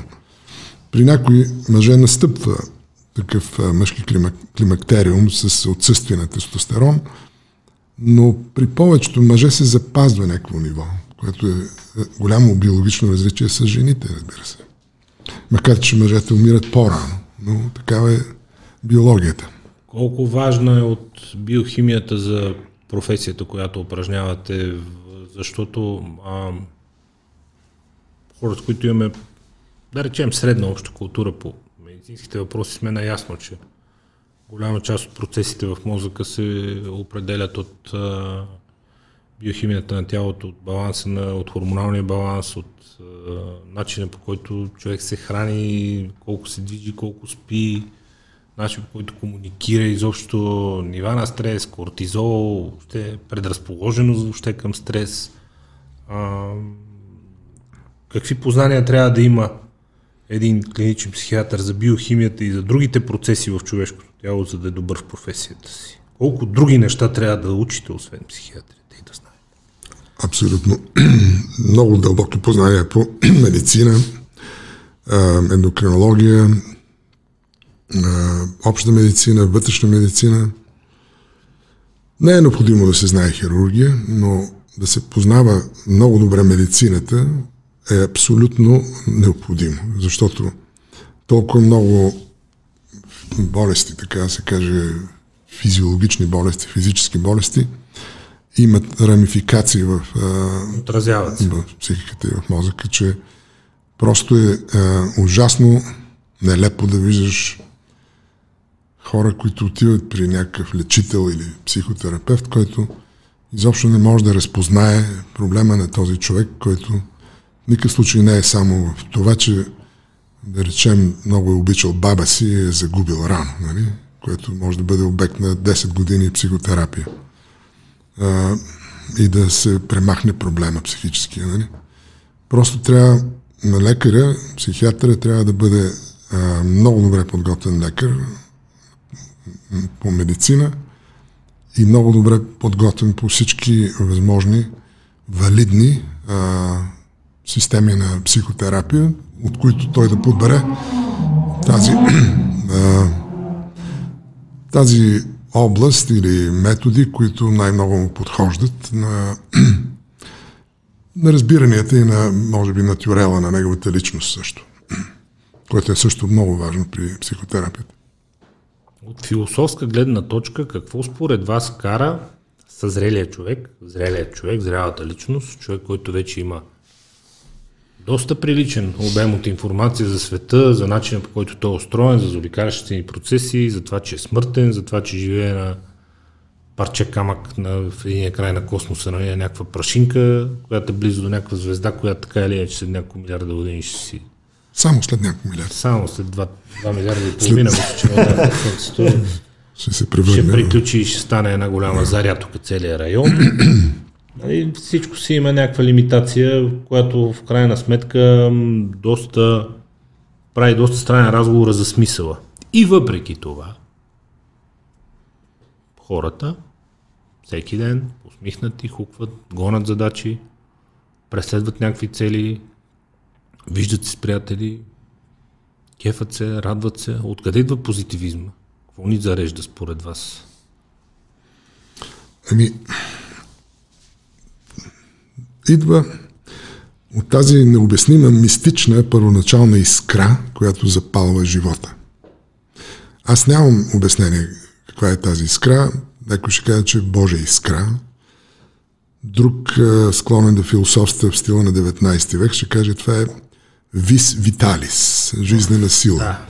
Okay. Или нещо подобно. Но а, дали се нуждае от обяснение този устрем или устрема на мравката, която влачи парче дървесина към мравуника с небивал ентусиазъм. С небивал Е, да, иска рабея с топчето тор, дето си го да, да си го бута, въобще... да. А, Кеф му е, бута си го, какво в, Все пак винаги в зад, задната стаечка на човека, който се е запътил към трамвая, а, се, винаги се тъй мисълта за края, мисълта за тази преходност. И по път човек се хвърля в workaholizm, така да се каже, някаква свръхактивност. А, просто да запълни мислите за, с друго. За да потуши, да заглуши а, този глас, който казва още един ден, който ти е отреден, отминава и така. Хората искат да също да... Е, някой ще каже, аз па бачкам здраво, за да имам кинти, да се храна качествено и да си се гледам добре и ще спечеля още два дни от тази работа. Не? Нали? Няма, няма лошо. Това е, това е съвсем, съвсем вреда на нещата. Един си отиде, ама спечелих три. Да, да. Ще си се гледам по-добре. Разбира се, но все пак са краен брой, да така иначе. И е хубаво да се, да се добре прекаран и да си здрав, а, защото просто да е удължен живота не е кой знае какво. И така хората... То това е голямата тема напоследък. Колко време ще мога да си активен, а не колко време си просто жив, защото си някакъв зеленчук на 80 години, вързан на системи някъде. То... Да, това... Хубаво да е и това. И огромни средства отиват в поддържането на, на такива животи, което... Не, не са точно животи, да. да. Но да, човек а, има нужда от този оптимизъм. Човек има нужда също по някакъв път да бъде увековечен. Започва да пише книги, композира. Какво ще остава след себе си? Остава след себе си изкуство и така, което е прекрасно всъщност. Клипчета в YouTube ще оставим след себе си. Защото, Пак има нещо. Защото, защото човек... Арич. Ако човек е сътворен по Божие образ и подобие, той е и творец, той, той да. създава.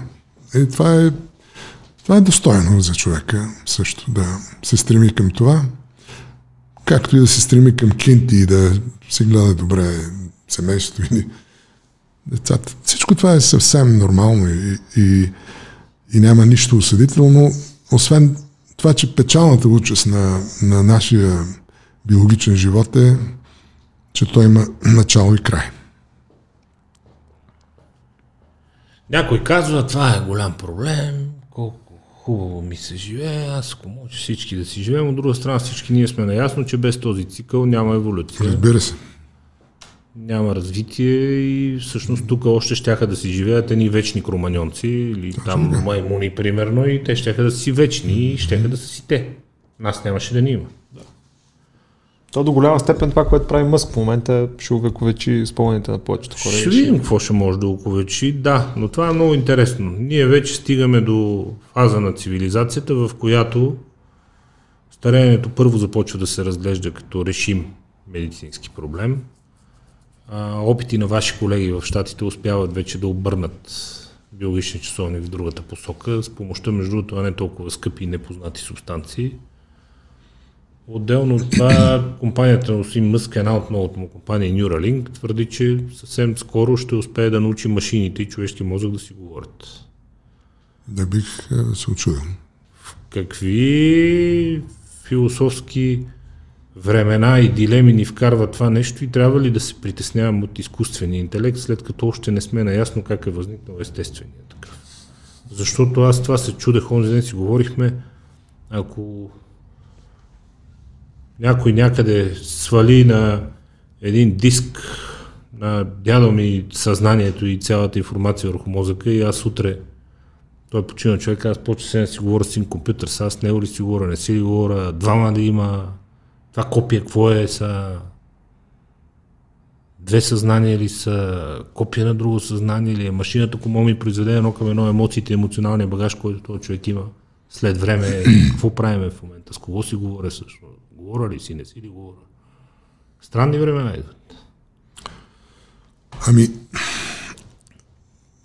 времена на трансформация на мисленето и понятията за всички тези неща, защото изглежда е възможно в крайна сметка са нервни импулси. Някой някой ден ще се научи как да ги разчита и да, разглобява някаква информация от тях. Дори по-важно от самите импулси е това, че единственото валидно нещо във всички тези неща е информацията.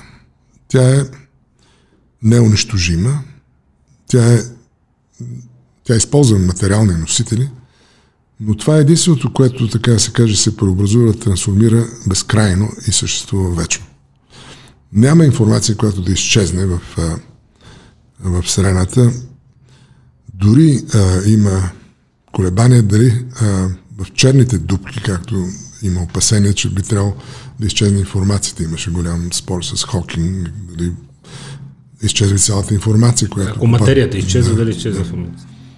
Но, нали, намират различни решения на този страховит проблем.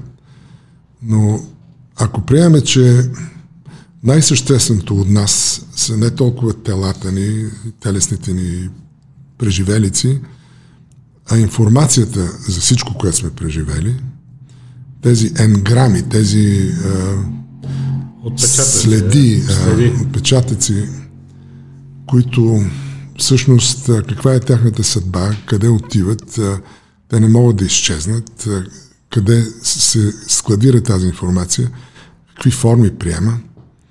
Това повдига страхотни въпроси за това дали смъртта е а, край или е един начало на един нов цикъл, нещо, което будизма и, и други религии отдавна, са, отдавна подозират. През прераждане. При тях през прераждане. Но а, нищо не може да изчезне, дори в света на физиката, нали, енергията се преобразува от една форма в друга, но информацията също не може никога да изчезне. И даже базирано на тази груба а, аналогия с информацията, която не може да изчезне, ние може да допуснем, че, че смъртта а, е начало на, на ново приключение, на нови съдържания, на а, вселенски а, форми на съществуване на информацията, където а, един даже механичен а, изкуствен интелект, механичен на пръв поглед, нали, който се състои от някакви части. Ние също се състоим от а, био, биохимични електрически елементи, елементи и прочее. Взаимодействие между тях. В крайна сметка, това, което се обменя между нас и между едно устройство, информацията, която създава цялата картина на всичко. На, на, на нас, на Вселената и на всичко, което се е случило или има да се случва. И това е една безкрайна и много интересна игра, която а, ще преоснове цялото ни мислене за, за това даже дали, дали светът не е една компютърна игра в крайна сметка. Симулация. Симулация. Това са много интересни неща. Те имат а, интересни философски импликации. И даже ако човек се, се замисли по най-елементарния начин, от какво се състоиме ние, какво представляваме, и започне да, да изследва, например, какво представлява една молекула, един атом, и разбере, че един атом с неговите електрони, които обикалят, както бяха, обясняха в училище, Това е все едно, едно топче от тенис, което се намира на Луната, да, една кърфица, която е тук, обикаля с много голяма скорост около това топче за тенис. И това е един атом, това е една огромна празнина. Но като отидеш в ядрото на този атом, всички тези протони, неутрони, и започваш да се вгледаш в тях, виждаш, че те изчезват до кварки, които са пак една огромна пустота.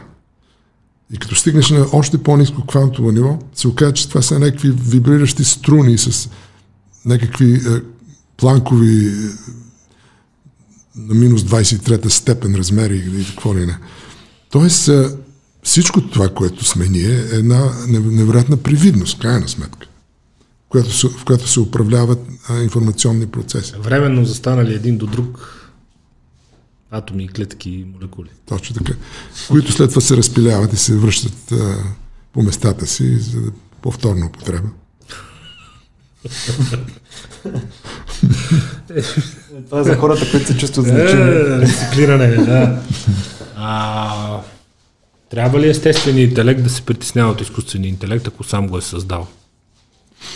Не би трябвало. Започва едно притеснение на Запад много голямо, че трябва о време да се сложат юзди върху изкуствения интелект, о време да бъде поставен под регулации, под възбрание, ако щете, защото много хора се притесняват, че делегирането на прекалено много свобода и функции на един изкуствен интелект, който сам да се обучава, да се учи от грешките си, в един момент неминуемо би създал в него желание да доминира, да, да оцелява въпреки всичко, да продължи да бъде, да го има и така нататък. Аз не знам, ако това не е записано в някакъв компютърен код, откъде ще се появи само, но в напредналите общества, в технологично напредналите общества, все по-големи страхове се зараждат от изкуствения интелект.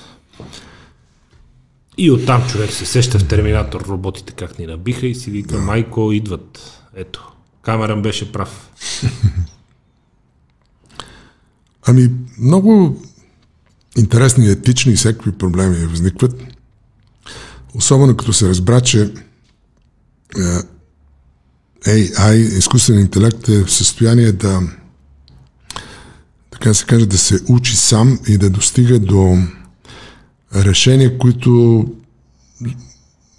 остават неизвестни за създателите на машината, как се достига до тях. Пътя за стигане до тях. Да, намира алгоритми, които са самостоятелно стига до тях. Това е на първ поглед плашещо, но все пак изкуственият интелект е наш помощник. Той не е, той не е наш враг и той нито има ръце, нито има кабели за ток, нито има средства за, така да се каже, за своето самосъздаване.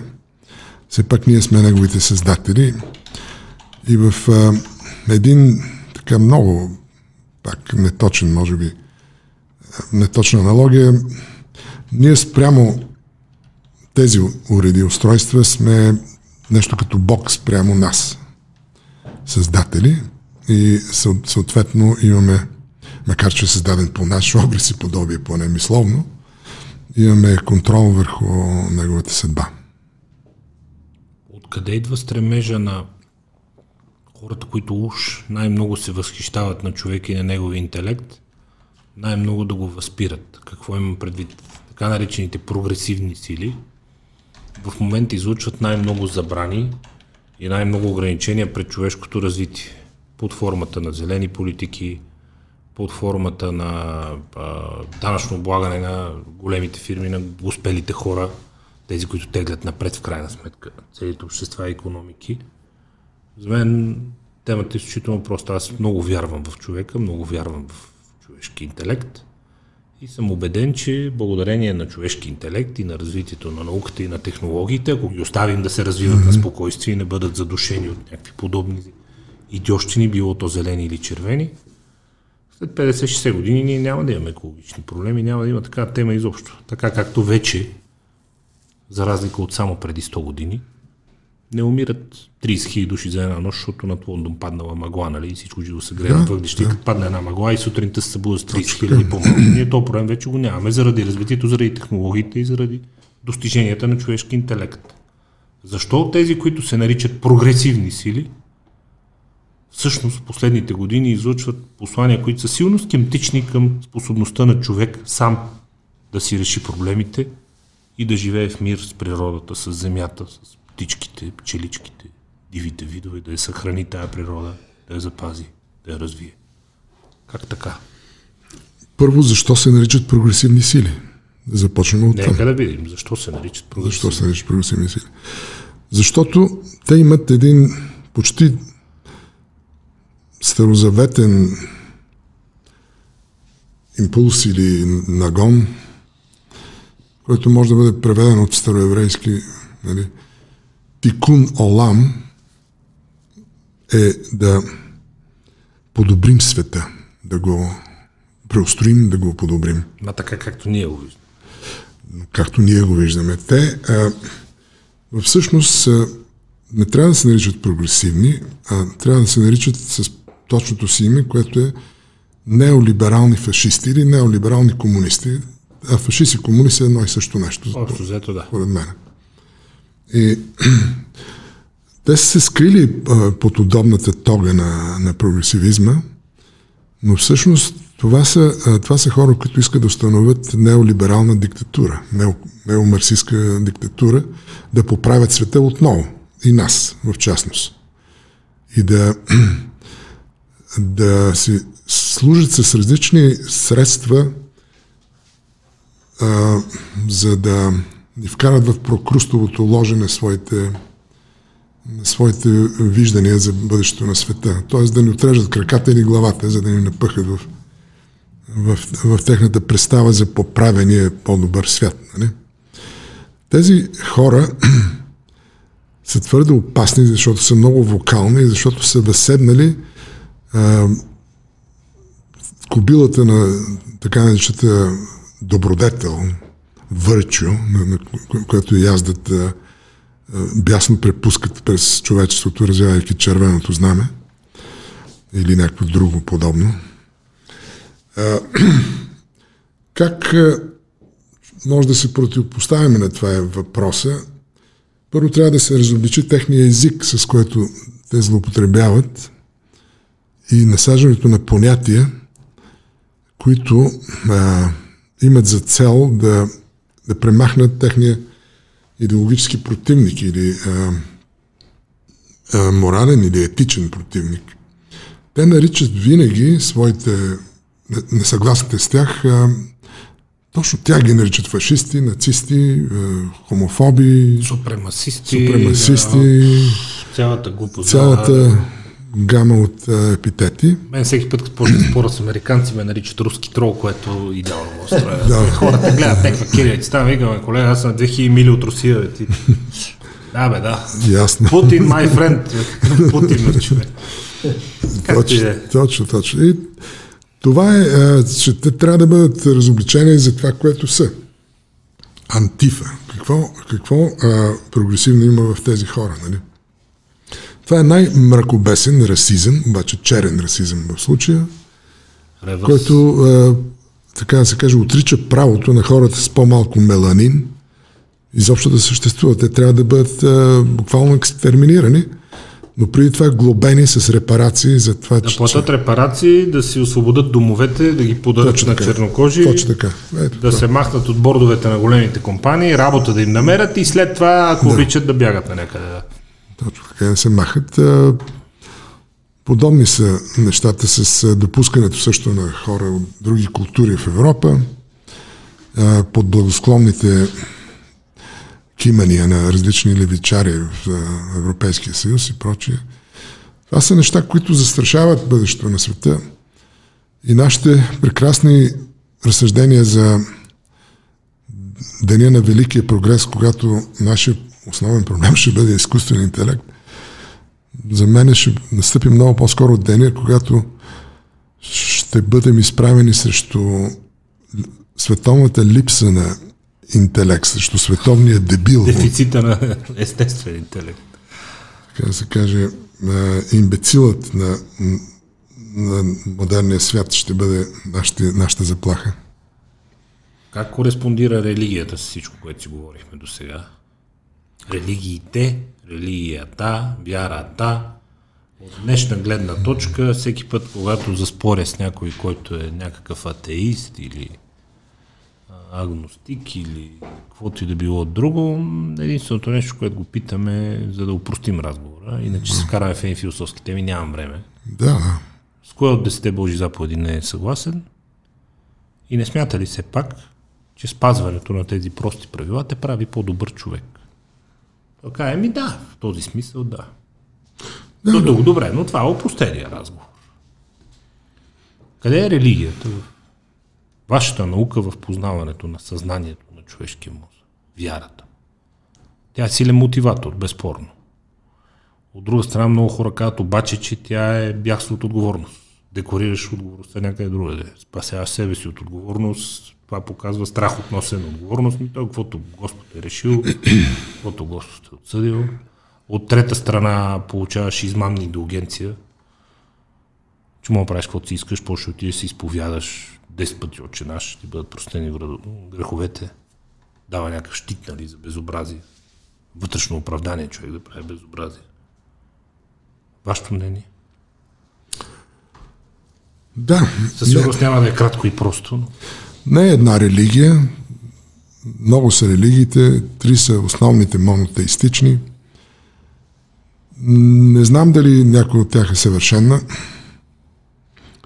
а, но аз ги виждам всичките по-скоро като път, отколкото като крайна форма на, на вяра, на вяра която, която не търпи по-нататъчно развитие. Аз мисля, че така наречената наука и, и така наречената вяра, в крайна сметка ще конвергират в а, един единствен окончателен субект, който може да го наречеме смисъл, вселена, съзнание, Бог. А, но с едно съм съгласен с всички религии, че а, човекът и света са потопени в мистерия, която, която го прави толкова вълнуващ всъщност и толкова интересен. Без да, да, да считам, че, че религията дава абсолютно окончателен отговор за всеки човек а, на много от въпросите. И, а, това подчинение, преклонение, даже физическо, на мене ми идва до някъде твърде много, защото мисля, че човек трябва да запази гордостта на самостоятелното си мислене, а не да го а, делегира на, на висша сила и да се освободи, както вие казвате, от отговорност за, за съдбата си. Така е решил Господ, така трябва да бъде. Да, да, Господ решил да фрасна съседа с топорчето по, бра- по главата, сега той какво да направя аз? Да. Отгоре ми се даде. Да. И това делегиране също на, на всичко за след в отвъдното, т.е. тук да прощаваме. После се оправя. В отвъдното ще се, ще се разрешава. По- После се споровете и така. Но аз а, се прекланям пред хората, които имат силна вяра. Мисля, че са това са качествените хора на тази земя, защото те, те не пият омраза, а, благородни са, помагат и правят света по-добър. Хубаво е човек да, да вярва, истински. С изключение на откровенно воинстващите и агресивни сури в Корана, Да, да. аз общо взето нямам друг проблем с исляма, а съответно и с религиите, тъй като в будизма такива неща няма. В християнството в Новия Завет също и като християни мога да кажа, че се радвам и се гордея нали, с етичния кодекс, който Точно така. тази религия и този канон създава у хората. Нали? Той с нищо никому не вреди със сигурност и прави хората по-добри и съобразяващи се. И с висшата сила, и с другите хора. Бесен. Обичай ближния си. Какво, може да лошо, лошо може да ми каже? Аз съм атеист, ма бъди какъвто искаш, да си жив и здрав. А при исляма да се помага също на ближния, да се, Да. да се помага на сираци, на Там вдовици. джизе, там 10% деца дават за общността, да общността, може да се за болните, за за слабите, това. за болните. Няма лошо. Така че Да, освен тези сури, дето казвате, но... Има някои, дето са Да. с меча с огъня там. Но и кръстоносците не са били цвете за мирисане в някакъв смисъл. Както и да е. Кръстоносците са били изключително брутални хора, които обаче след поредица молби на поровен Иерусалим до папата, той най-накрая се съгласява да изпрати, за да освободят Иерусалим от мусулманите, които са го завзели с война и с меч и с огън. Е, да. Така че кръстоносците са освободители, не са поробители. Те са освободители Това често се забравя. на Константинопол. Са освободители. Често се забравя. Да, за съжаление не са могли да свършат цялата работа, което е дало отражение после върху цивилизационното развитие, негативно отражение върху цивилизационното развитие на цял един регион от Земята, никак не е малък. Източна. И на половина Африка, и на Южна Европа, но деца вика имало е да става. Да си я бяха свършили цялата работа. Ако бяха толкова ужасни, колкото ги описват, нямаше да има проблем. Явно не са били чак толкова всемогъщи и брутални. Да. Но детския кръстоносен поход има какво да се желая там. При всички случаи, но времената са били други. От гледна точка на развитието на човешки интелект, как си обяснявате вие с а, философски, етични а, причини или с а, развитие на съзнанието въобще, това, че днешният човек няма нищо общо като етичен кодекс, като отношение към другите хора, към животните, към хращчетата, към птичките, към пчеличките, с човек дори от преди 100 години, да не говорим с такъв от преди 500, да не говорим с такъв от преди 10 000. Преди 10 000 години човешки живот общо взето не е имал стойност. И преди няколко стотин също. С всеки изминал ден ние ставаме все по-хуманни, все по-отговорни, все по-съпричастни. Това са емоционални категории. Откъде идват те? Какво ни кара да бъдем по-емоционални и по-положително емоционални към всичко, което ни заобикаля? Ако приемем, че това е верно, Според мен безусловно вярно. Кажете, ако не, поправете ме. ами... Аз си мисля, че... Първо си мисля, че хората днеска, на нашето съвремие, живеят нечувано много пъти по-добре, отколкото изобщо някой се е живял на, на планетата. Спорно. Въпреки, че се е увеличило толкова много човечеството. И Може би и в резултатите. Има кой да ви набере банани от другия край на света и да ви ги прати преди. Може да е нямало и да е нямало за всички, да е нямало достатъчно берачи. То се вика, за момента сме още в етапа на всеобщата полза. По-нататък ще ви... вероятно в, е, е, в времената винаги се е намирал един Елон Мъск, който да направи решителната технологична или някаква друга стъпка, за да направи живота на хората по-лесен. Ще, ще открие огъня, ще открие земеделието, ще открие плуга, ще открие парната машина и така. Смартфона с камера. И така с три камери. И ще направи нещата а, много по-добри за много хора. Един човек ще направи много добро на един милиард хора. Ще открие жълто рис, ще го спаси от бери-бери, ще, из- а, нали, Да. гени за, за витамин. Ще направи така, че а, и сорто, и животни и прочие да, да изхранват човека и, да- и да, да живее той по-добре. Когато човек е по-малко ожесточен и се бие по-малко за ресурси, той неизбежно става и по-добър и по-щедър. По, по-малко а, склонен към жестокост към ближния си.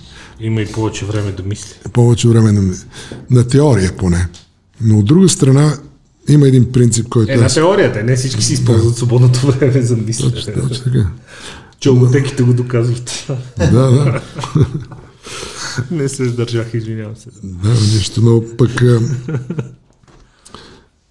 има и, и друго, че хората преди хиляда години в своето християнско, как да кажа, Битие. битие и а, общност, както го казват, а, селска, малка или каквато е било, то почти най-имало и градове, а, са били поддържани от вяра в Бога, от страх от Бога? Има ли се някаква по- по-голяма връзка помежду си и, и с Бога, която ги е правила по-различни от нас? А, Искам да кажа, че ние придобиваме някои неща, губиме други неща и не винаги е ясно а, дали ставаме по-добри, по-лоши, дали всъщност а, по-добрия живот ни прави по-добри или по-лоши. Моята така, груба сметка е, че някакси идва на нулева, нулева е играта. Винаги, когато придобиеш нещо, губиш нещо друго. И човека остава една константа, човечеството, което, както сега е вече плува в доволство, може съвсем внезапно и много бърже, под влияние на някакъв такъв вирус или някакъв подобен катаклизъм, изведнъж този крехък баланс на ресурсите и търговията и всичко изведнъж да рухне, заедно с някакъв локален а, идиотски конфликт, а, някъде в Близкия изток или кой знае какво, изведнъж цялото здание да катастрофира, както при Руска революция или Втората световна война, и цялото здание да се срути върху нас и всичкото това да изчезне хората изведнъж да озвереят и да почват да се бият за край магазините за леща и за... Някой ще каже пак да озверят. Между другото, Да. като казахте, че Zero Sum Game, аз се замислих. А, виж сега Веско, какво става преди 200-300 години всички са ходили въоръжени и на ден са умирали по не знам колко хора. Нали, отношението към човешки живот не е имало нищо общо с днес. Днеска обаче технологиите, социалните мрежи, интернет, възможността да си анонимен, да си от разстояние, прави хората да произвеждат брутално количество агресия всеки божи ден. Да, онлайн, да, вербална, но ти на ден мога да седнеш и да обидиш без проблем някакъв няколко хиляди души, да ги препсуваш, да ги, или да напишеш нещо, което да обиди няколко милиона, ако си известен, никакъв проблем. Преди 300 години не е можело така, защото днес ще обидиш един, ще обидиш втори, третия ще гръмне. Ще извика на Един дуел. вид агресия. Да, и ще гръмне. Един вид агресия е изчезнала, но се е създала и се е породила един огромен по мащабите си, брутален, зверски, гигантски по мащабите си, друг вид агресия. Някой ще каже, тя не е физическа, сега, то не е също, ще гръмне да те напсува, ама пак е агресия. Тя поражда пък друга. Тя поражда друга. Така че май, верно, от гледна точка на данни за убийства, за детска смъртност, за това, нали, времената никога не са били по-добри. Да. Остават все по-развити и все по-хуманни, обаче пък този интернет, какъв меч ни даде в ръцете ни, са новите кръстоносци тук, където по цял ден плющат по някакви хора в интернет. То е свирепа история. Но в човека живее един примат, да, ние го виждаме при братовчедите, шимпанзетата, с изключение на бонобо. А, и другите маймуни виждаме това е смъртоубийствено връждуване, агресия, А, да. а, война. Е, та- там са при шипазете с ужасяващи неща. Не дай да пускаш покритие само, моля се. Не, не. Там е, е канибализъм и жестока историята. Да. Хуите То- маймунки по дърветата, ето оста и тази работа. А, ма, милички да не са наблизо. Така че религията е, е била отговор на, на тези импулси човешки, които са били сдържани все пак до известна степен, не напълно. И в този дори смисъл тя е нещо добро. Доколко тя е базирана върху страха, изобщо страховете ни, в каква степен ни управляват. Ние си говорихме как ни управляват хормоните ни, как ни управлява мотивацията ни, как ни управляват страховете ни. Защото едно от нещата, които ми направи впечатление в Корана, всяка пета, шеста сура, всяка пета, шеста сура и да внимаваш много, защото Аллах е се виждаш и се чуваш и аз тъпи накриво. Всяка пета, шеста. Независимо каква е темата, независимо каква е главата, независимо какви са. Ами, в а, староеврейската религия страха играе а, голяма роля. А, Бог е доста суров и наказателен там, както знаем. А, наказва. В а, исляма очевидно страха се насажда с а, ритуалите на, на поклони в такава а, подчиняема поза, пет пъти на ден и прочие, и прочие.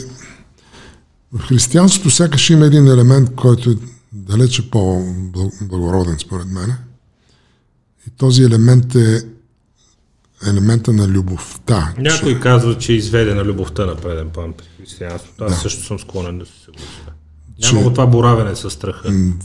Да, значи това, което прави добрия християнин, го прави от любов към Бога, заради любовта на Бога към него, която се отнася и към всеки човек, който е образ и подобие Божие. Това е, е, това е различното и пак има страх, ако човек реши да, използва страха като обяснителен механизъм, но този е страх от загубата на любовта на Бога. Не толкова от да не бъдеш отритнат. Наказа, наказателната функция.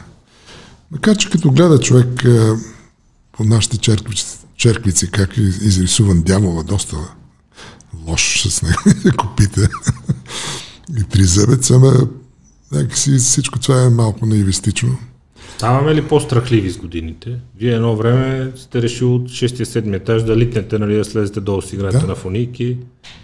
Аз съм правил всякакви видове штороти, нали, очевидно съм минал метърно. Примерно сега не бих карал мотор, както карах мотор на 25-30 години. Е. Абе, не е сигурно, че не биха, ама аз затова гледам да не си купувам, примерно. Айде така да кажем. Ами... Ставаме ли по-страхливи години? По-предпазливи, повече ценим живота, отговорностите ли ни правят по-предпазливи. Ако казва, къде тръгна с мотор, сега стане нещо, което гледа децата, имам задължения, имам отговорности. По-скоро изграждаме все по-успешен дефолт коридор. Тоест коридор... Това е по-скучни. Не толкова скучни, но, но се научаваме как... Това е научният начин да кажем, че става по-скучни. Е, научаваме да се движиме по-безопасно, нали? и да не взимаме странични, фантастични и неочаквани рискове, характерни за децата и за младите хора, които правят штороти, за да почувстват, че са живи. Да? Но ние трябва да останем живи и затова внимаваме в коловоза да се движим по правилата. Защото вече имаме по-ясно съзнание за опасностите, да, за рисковете. Да, без съмнение. Това е нашия опит. Нашия опит всъщност е Опита ни е да избягваме опасностите. Нашия опит не е да се слееме с вселенското начало, а да оцелеем. Това е. Възможно най-дълго. Най-дълго. Оцеляването ли е големия отговор на всички въпроси, касаещи поведенчите характеристики въобще на човек? Наричат го инстинкт за самосъхранение, но... Той ли е най-силният?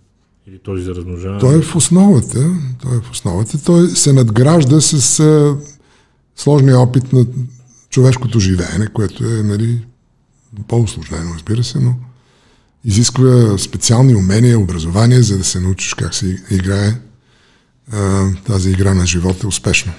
Какво наричате инстинкти при това комплексно познание за съзнанието вече, което имате? То те са нещо различно от съзнанието и от съвестта. Ами те са прости схеми, които...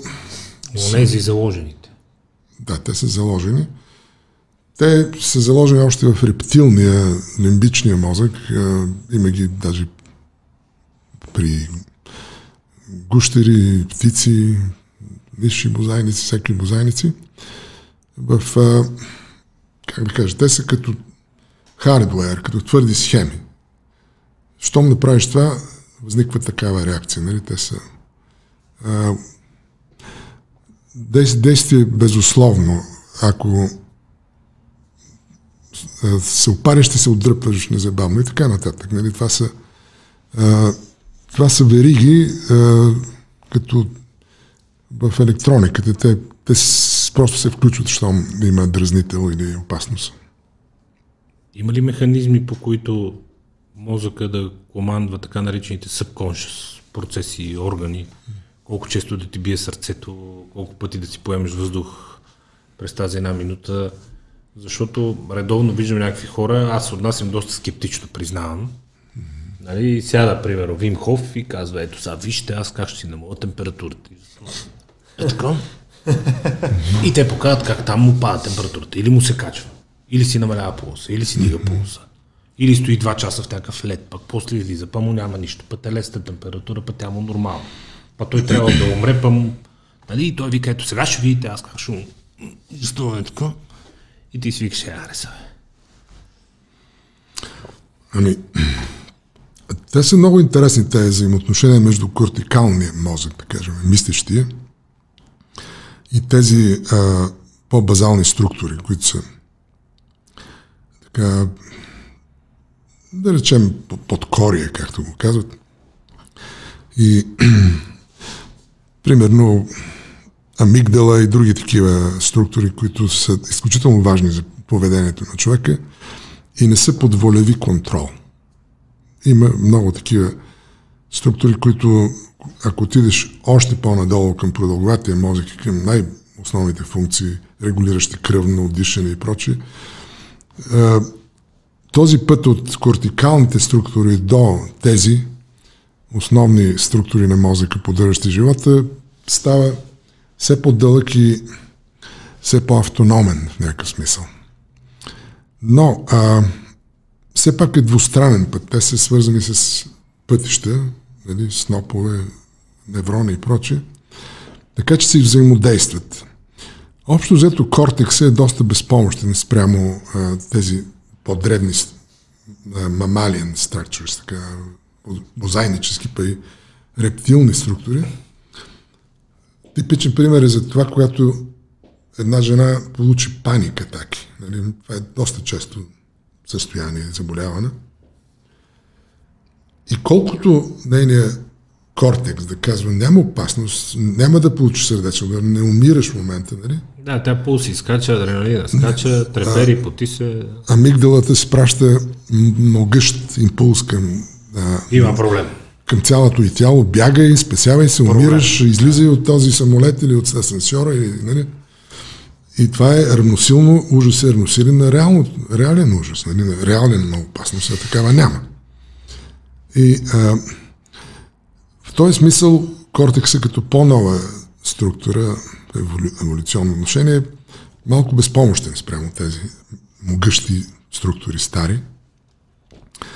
Но все пак е възможно кортекса по обратен път да въздейства на тези реакции, да ги регулира до известна степен. Това става с, с помощта на много специални форми на тренировки, аутотренинг и прочие за потискане на, на тези реакции с а, постепенни упражнения в тази насока. И това са пак медитативни техники, специални техники на дишане, йогистки техники и прочие, които сякаш обоздават реактивността на тези по, по-стари мощни структури. Пътят е двустранен, но от древното към новото е по-мощен.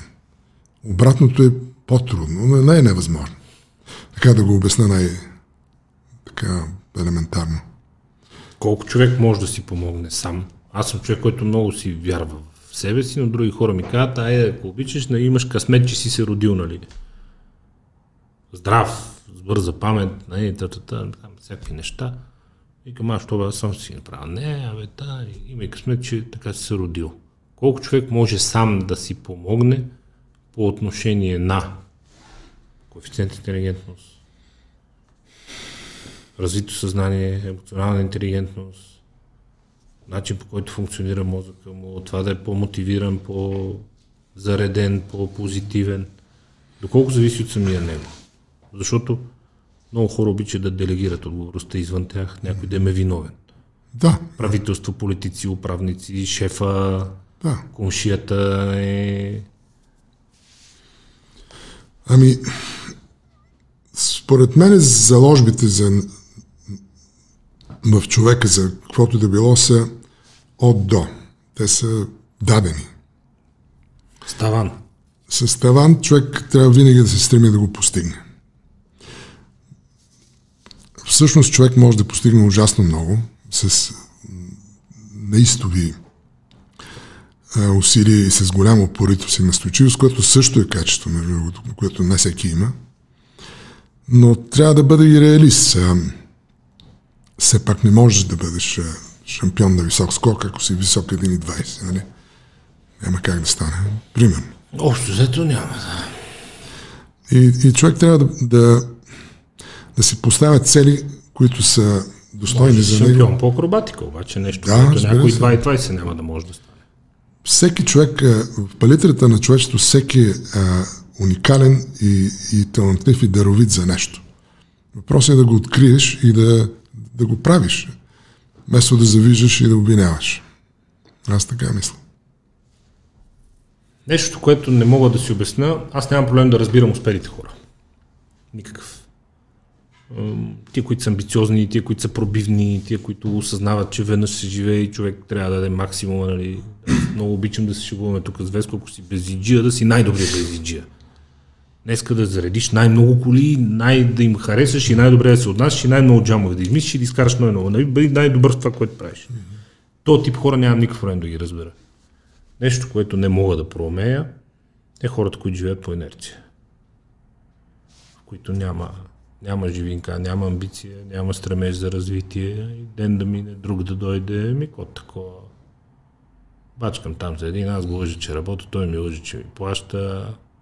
То месец, а как си плата найма, ме, то другия пак ще е толкова зле, нещо.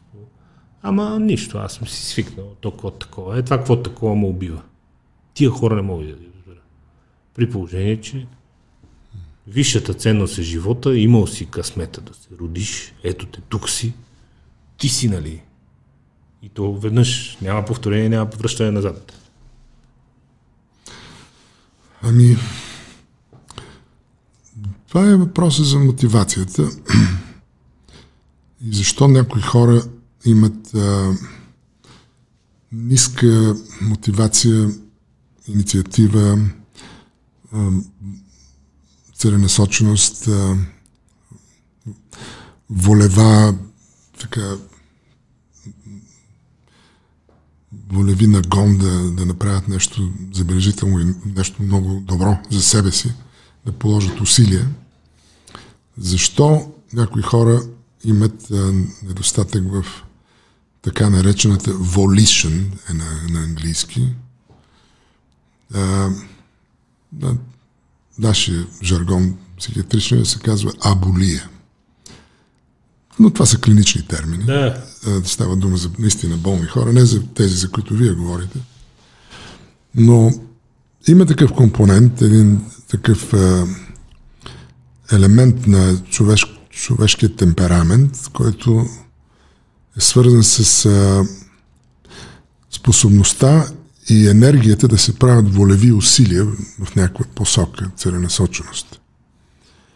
А, защо мъждее при, при някакви хора тази волева целеустремност? Защо а, крее, така да се каже, те се движат през живота ден да мине, друг да дойде, прозяват се, общо взето се задоволяват с малко, зак- закрепват се за някаква службица и така а, се мандърсат из, из живота до края. много добре описано, да. Точно. Ете тия не ги разбирам. Сега, дали това е неврофизиологичен проблем? Нали? Или ще се намери някакъв психотерапевт, ще почне да рови. Генетичен ли е, на възпитанието ли, на какво е, защото подобен тип загубеняци, за съжаление, култивират и една огромна индустрия, с която ние много обичаме да се шегуваме на мотиваторите, коучовете и всеки Точно други измамници, палячовци, които се Точно последните години. Именно. Ти можеш. Е, Какво може? бе? Този вид терап, терапия не работи може? при, при такива хора, не, не може да проработи. Аз, аз умрем за момента, в който ще срещна Юли Тонкин, примерно, с някой, дето работи на, отзад на кофта на, на колите за Букук. Да го направи При цялото ми уважение към хората, които работят отзад на колите на Букук, те си изкарат парите много по-често от Юли Тонкин. Разбира се. И искам Юли Тонкин да стане му каже, ти можеш да дадеш най-доброто от себе си, да бъдеш по-добра версия на въобще всички клишета преведени от Да му предаде там, знанията да. в клипчето как да, Да. станеш успешен бизнесмен. Ти можеш да си успешен и утре да се захване с онлайн продажби. Е, какво ми говориш, бе? Какъв си ти? Този вид шарлатанство е особено противен, е, защото се свежда до призиви от типа на а, бъди себе си. И той си е него си. Занимава се с изхвърляне на буклук. Вярвай себе си. Вдигни се за, за косата нагоре сам. Е, Това, това са е, шарлатани, които действително лъжат някого, ко- а, който иска да се самоизлъже, че нещо прави в това отношение или евентуално жена му или приятелката му е казала стегни се и той е решил да, Да, е, да отиде. Прочетем една книжка. Ще я на семинар. ще отида на семинар. И толкова са... Но въпросът не е толкова прост, според мен, защото при някои от тези Никак, хора, Никак. Той касае 95% от човечеството. много хора, да, има някаква, а, как да кажа, под повърхността има някакъв проблем, който по някаква причина е умъртвил а, жизнеността на тези хора и желанието за ярък, интересен, силен живот, изпълнен с чаленджи и такива неща. Примирили се се, че това ще... Примирили се се. Това често пъти е свързано и с а, някаква своеобразна леност, нежелание да се предприемат неща, да се довършват неща. Нали? Е така. А, тук има някаква субклинична, бих казал, форма на, на но липса на, не на душа ми, на, на, на живецът на, на един човек, който иска да е жив. Имаме хора, които са привидно живи, но те просто а, минават от ден в ден без никакво а, желание да направят този ден уникален, да бъде интересен, да направят нещо много интересно Биологично живи. биологично и не знам дали това не са хора, които са заседнали в коридора на своя мой любим модел за, нали, за този коридор жизнен. А, просто те са решили уравнението, безопасно са, имат храна, не искат да предизвикват дявола и да си предизвикат опасности и се чувстват достатъчно сигурни, за да живеят полумъртъв живот. Някой ще каже, какви сте вие да им правите разбор, при положение, че всъщност, ако обърнем уравнението, това е нормално. Показват го обществените проучвания, показват го економическите проучвания, финансовите проучвания. Всяка вид статистика, общо взето, дава следната картина. 95% средна и ниска класа, дори в най-успелите общества, 95% средна и ниска класа, 5% богати, което за мен е равно на успели, 1% или под 1% свръхбогати, които са топ вече Да. мозъците. И някой казвам, чакай сега, вие там от 5% или от 1%, ако стръгне и правите разбор на другите, то онова е нормалното. Е, Не се надувайте толкова много, нещата са такива, каквито са. Не говорим в строгия смисъл на думата за ненормалност, нали? Или за... Кое е нормата? Кое е нормата? патология.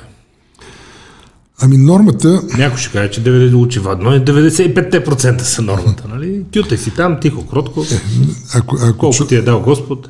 ако човек смета нормата само статистически, нали, тогава да. Но ако нормата е човек да знае, че е уникален в цялата Вселена един единствен, шанса да се роди той, даже чисто биологически, е толкова астрономически невероятен, че той би трябвало да, да е усмихнат от сутрин до вечер само за това, че се е родил. Разбира се.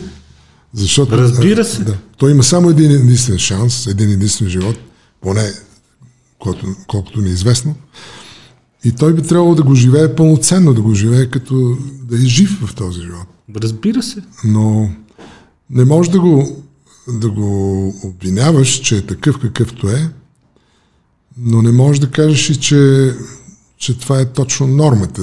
Нормата е, е висока И тя е свързана с това да бъдеш осъзнат човек, който знае, че това е, друго няма. Това е единственият ти шанс да живееш своя живот. Направи го да, да е интересен, да е смислен. Ако от биологична точка сме еднакви, то в такъв случай много важна се явява за формирането на съзнанието и за въпросата мотивация, в крайна сметка и обществото, в което израства. Защото общество, което, да речем заради религията, забранява на жените да работят, им казват, ти си изкъщи, то бяга на един крак. Е. Естествено, че бяга по-бавно, естествено, че се развива по-бавно, естествено, че шанса, особено ако си жена, да се развиеш там, да излезеш от кастата, да я надскочиш, да минеш на следващото ниво, да си успешна и такова е общо нулев, няма какво се лъжим. Западните общества са в другата крайност, всеки е добре дошъл, гледат само качества, в някаква степен меритокрация е доста успешна и отпред отиват хора възоснова най-вече на качества и много по-малко на други признаци. Някой казва, че ние сме леко скептично и плашливо общество. Много хубаво не е на хубаво. Ихо, ихо, после тихо. Нали? Това е Смисъл, да, то, да. Ами, имате право, че обществото... Малко се притесняваме от, от успеха, от щастието, от усмивката. Mm-hmm. Що така? Ами, да, обществата изграждат някакъв свой кодекс, кое може, кое не може. И това може да бъде доста потискащо, може да бъде и, и направо потисничество, това е верно. Но пък а, човек е и свободно същество, той има право на избор, нали? Все пак. Аз съм сигурен, че така, иначе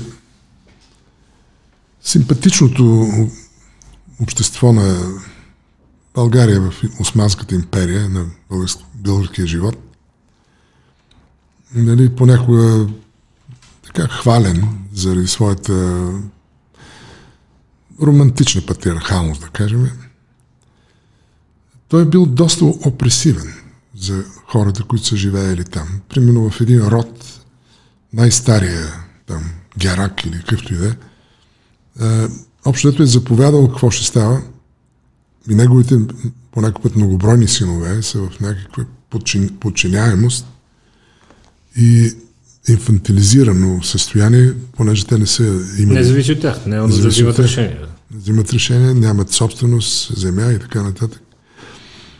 И е било едно шъткане и едно а, гледане с мрачни големи вежди и огромни мустаци изпод вежди, което нали, доста потискащо.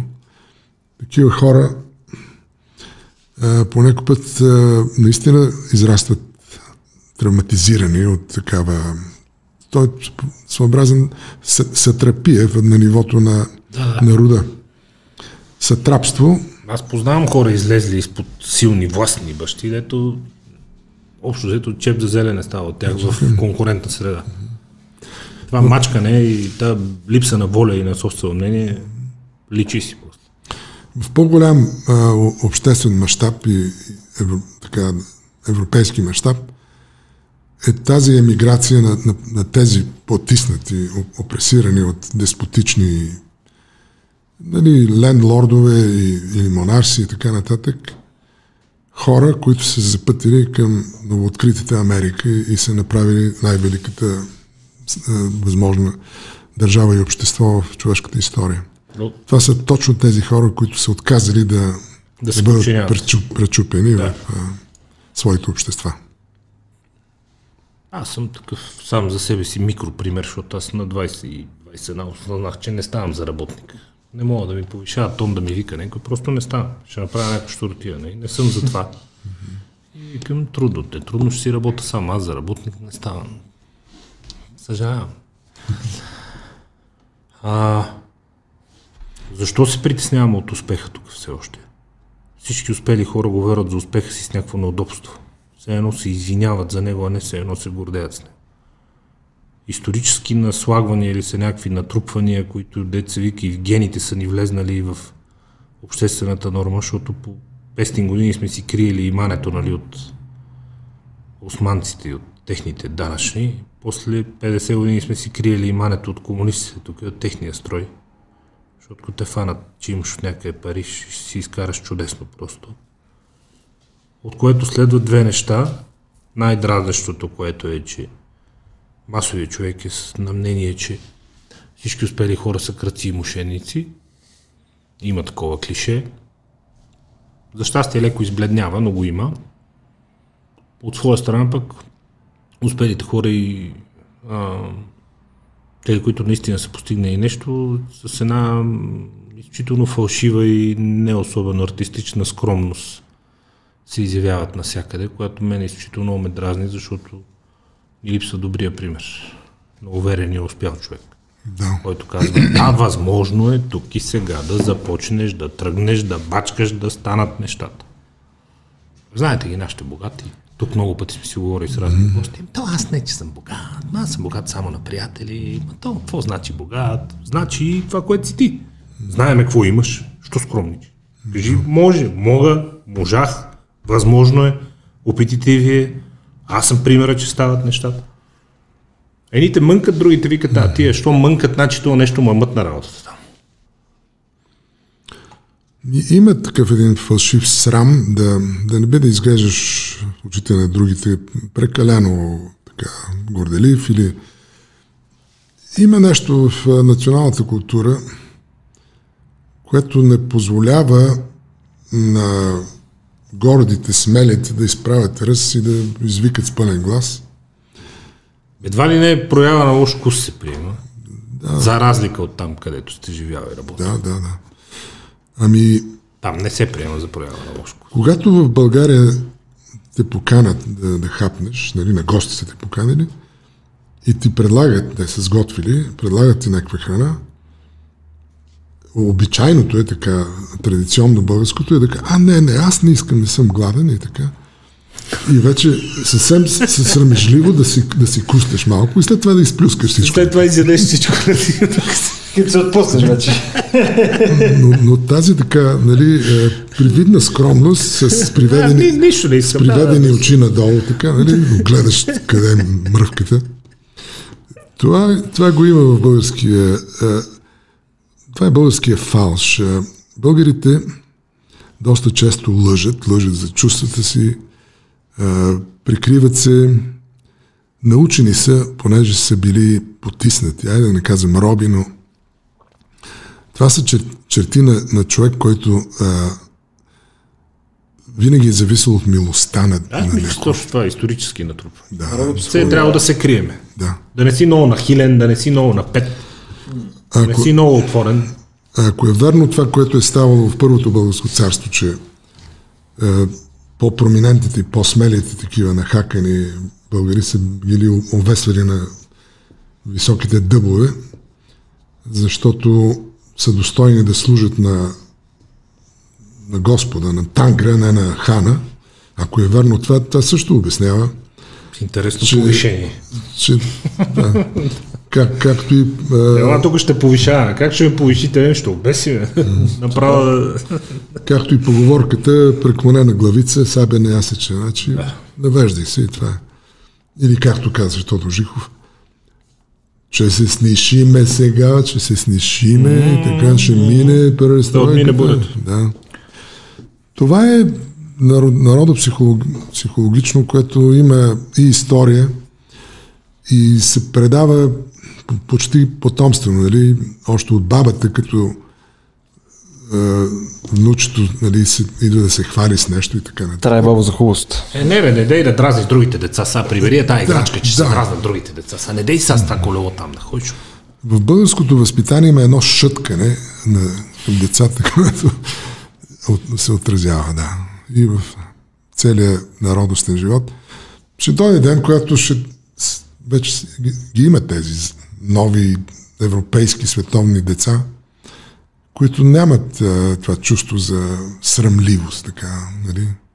Няма да имат притеснение да говорят за качествата си. Ами да. И, Да, но И те ще се научат от другите деца, защото ти трябва да се само про- промовираш, за да си успешен, само в Америка. Ти ако сам не си вярваш, как ще караш другите ти вярват? Аз винаги това съм се чудил. Нямаш самочувствие, ти може да си много способен. Край. В Штатите дразнат се на успеха?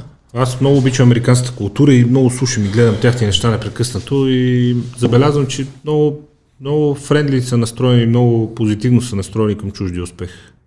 Абсолютно, така е. Смело го демонстрират, когато е техен личен и му се радват, когато е чужд. Например, с чинията, между другото, много пъти съм виждал. Идва сега да пуйкат. е, Домакинът вика, гледа каква пуйка. Е, сипвай тук, бе, се. браво. Няма такова, не, не, аз Не тук. Мерси. Не се, Е, сипа. не се гънат, да така.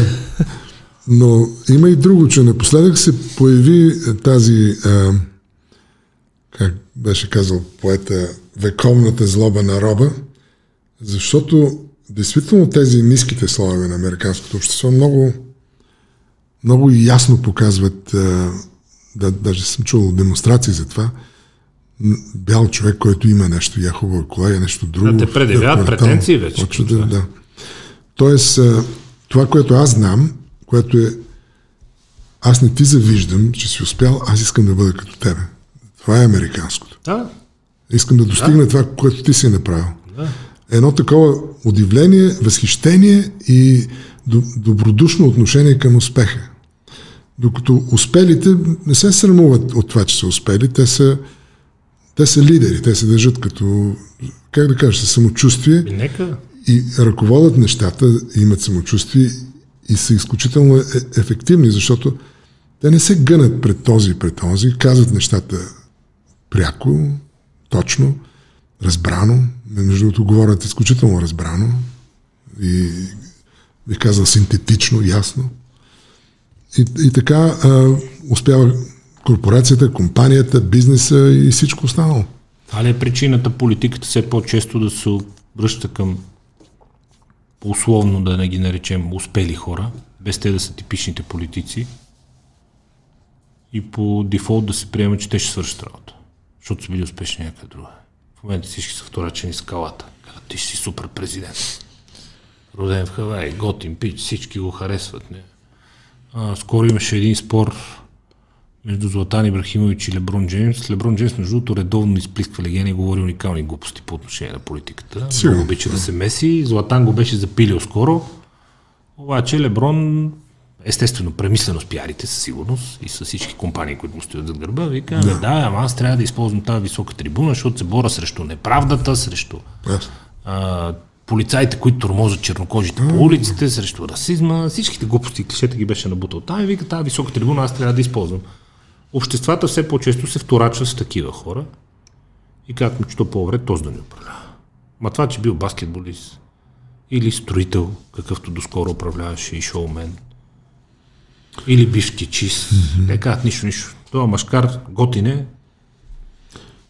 Популярни са, народа, хората ги харесват и, и има достатъчно примери, не само Шварценегер и проче, но а, кой беше, имаше... Рейган, ако щете. Да, а, Рейган, ако щете. хора от а, други сфери, а, да речеме от а, футбола, американския даже, квотербекс особено, такива, които са лидери. Да, А, и да, и от а, по-рядко, разбира се, от а, съвсем артистичните среди, но и това го има също немалко. Те, са, те имат популярност а, толкова голяма, че а, нямат нужда от политически кампании. той си е готов. Той си е готов. Както Хората тук, да речем, този Славчо Трифонов. Той е, с нищо не е доказал, че може да бъде политик, но е популярен и така. Известен с това, че е известен. Известен, че е бил на екрана. Но Какво ви върна България? Политиката или не, не политиката. работата? Или носталгията, или... Ами, може да звучи малко нелепо, но действително Америка започна все по-малко да ми харесва. С Те на американците се им харесва, камо? С тази политическа коректност, с това, аз се хванах, че, а, че псувам, като гледам какво става, нали? към аз.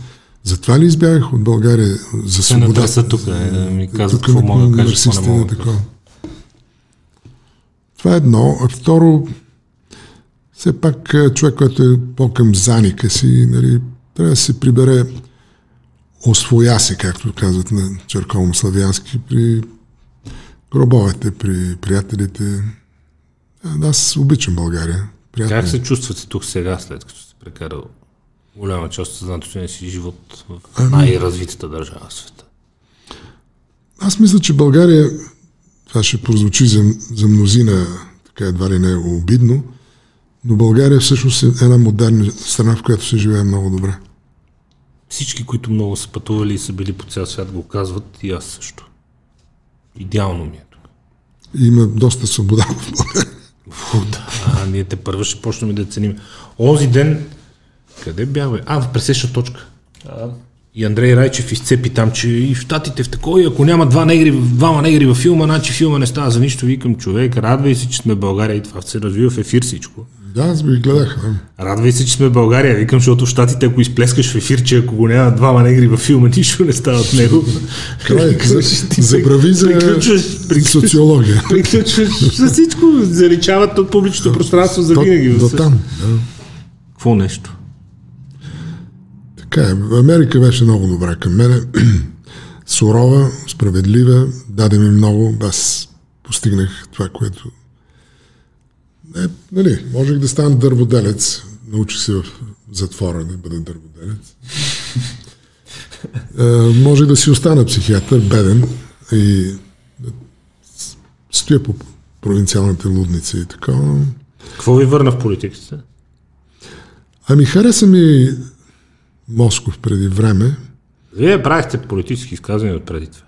Да, да. Москов си е Москов. Аз ви следа от много време. Вие об- правихте политически и по, и по български, и по американски теми, много интересни разреди въобще на всичко, което се случва там, във връзка с кенсъл културата и с Да, да, да. левичарски идиощини. Тя очевидно си ви влече, има го като сюжет при вас. И как да няма? Аз съм платил цена за възгледите си и, и имам, а, имам мнение за, за тези неща, имам и знания за тези неща и съм длъжен да, да казвам това, което знам. Така го разбирам. И а, да помагам на, на каузата, в която вярвам, а тя е консервативна кауза, дясна кауза. Аз не искам света да бъде погубен отново от неомарксисти. Как, как да не бъде политически човек? Някой ще каже, привнасяте тук спорове, които в България ги няма, къде видяхте тук тия щуроти, това са си на щатите проблеми, вие са чули, недочули тук, родни консерватори, либерали, трънки и гугинки. Еми, тук има розови либерали, зелени либерали, има а, неолиберални е- екстремисти, Нормално е да има и реакция срещу тях. естествено. Трябва да има отпор. Аз съм отпор. Виждал ли сте се едно време, че на, тия години ще е реакционер? Аз съм бил винаги реакционер. Всъщност, а, в Още като подкопавахте Съветския съюз. В затвора имаше едно специално наказателно отделение, надписа на което беше контри. Нали? Аз, аз бях слагал там. Опаки. Да, контра, реакционер. Така че аз съм стара контра и разбира се, стара контра в турба не стои ли как? Да. да. Пожелавам ви успех във всичко, с което се занимавате. Нека видим какво ни чака след изборите. Мен ми е много интересна тази тема. Ще ми се код да успее, защото мисля, че те, те са един штрих добър към политическия свят. Пишете повече, не пишете само за политика. Ние да може да четем с удоволствие. Ами, аз, Политиката е навсякъде, но не всичко е политика. аз съм разказвач, нали знаете, писал съм книги с разкази. Те са изчерпани вече, но Е, получавал съм литературни награди. Пишете още. Ще пиша и то не само политически. Скучно е за политиката да се пише. Много станаха. те да Пишат за политика. Но винаги е интересно да се чете. Ама като ме едоса нещо, как ме напише? Трябва да има реакция. реакция. Вие имате такова предаване, реакция. Да, виждали сме се и там. Да, да. Успехи до нови срещи. Благодаря за поканата, беше ми приятно. До скоро.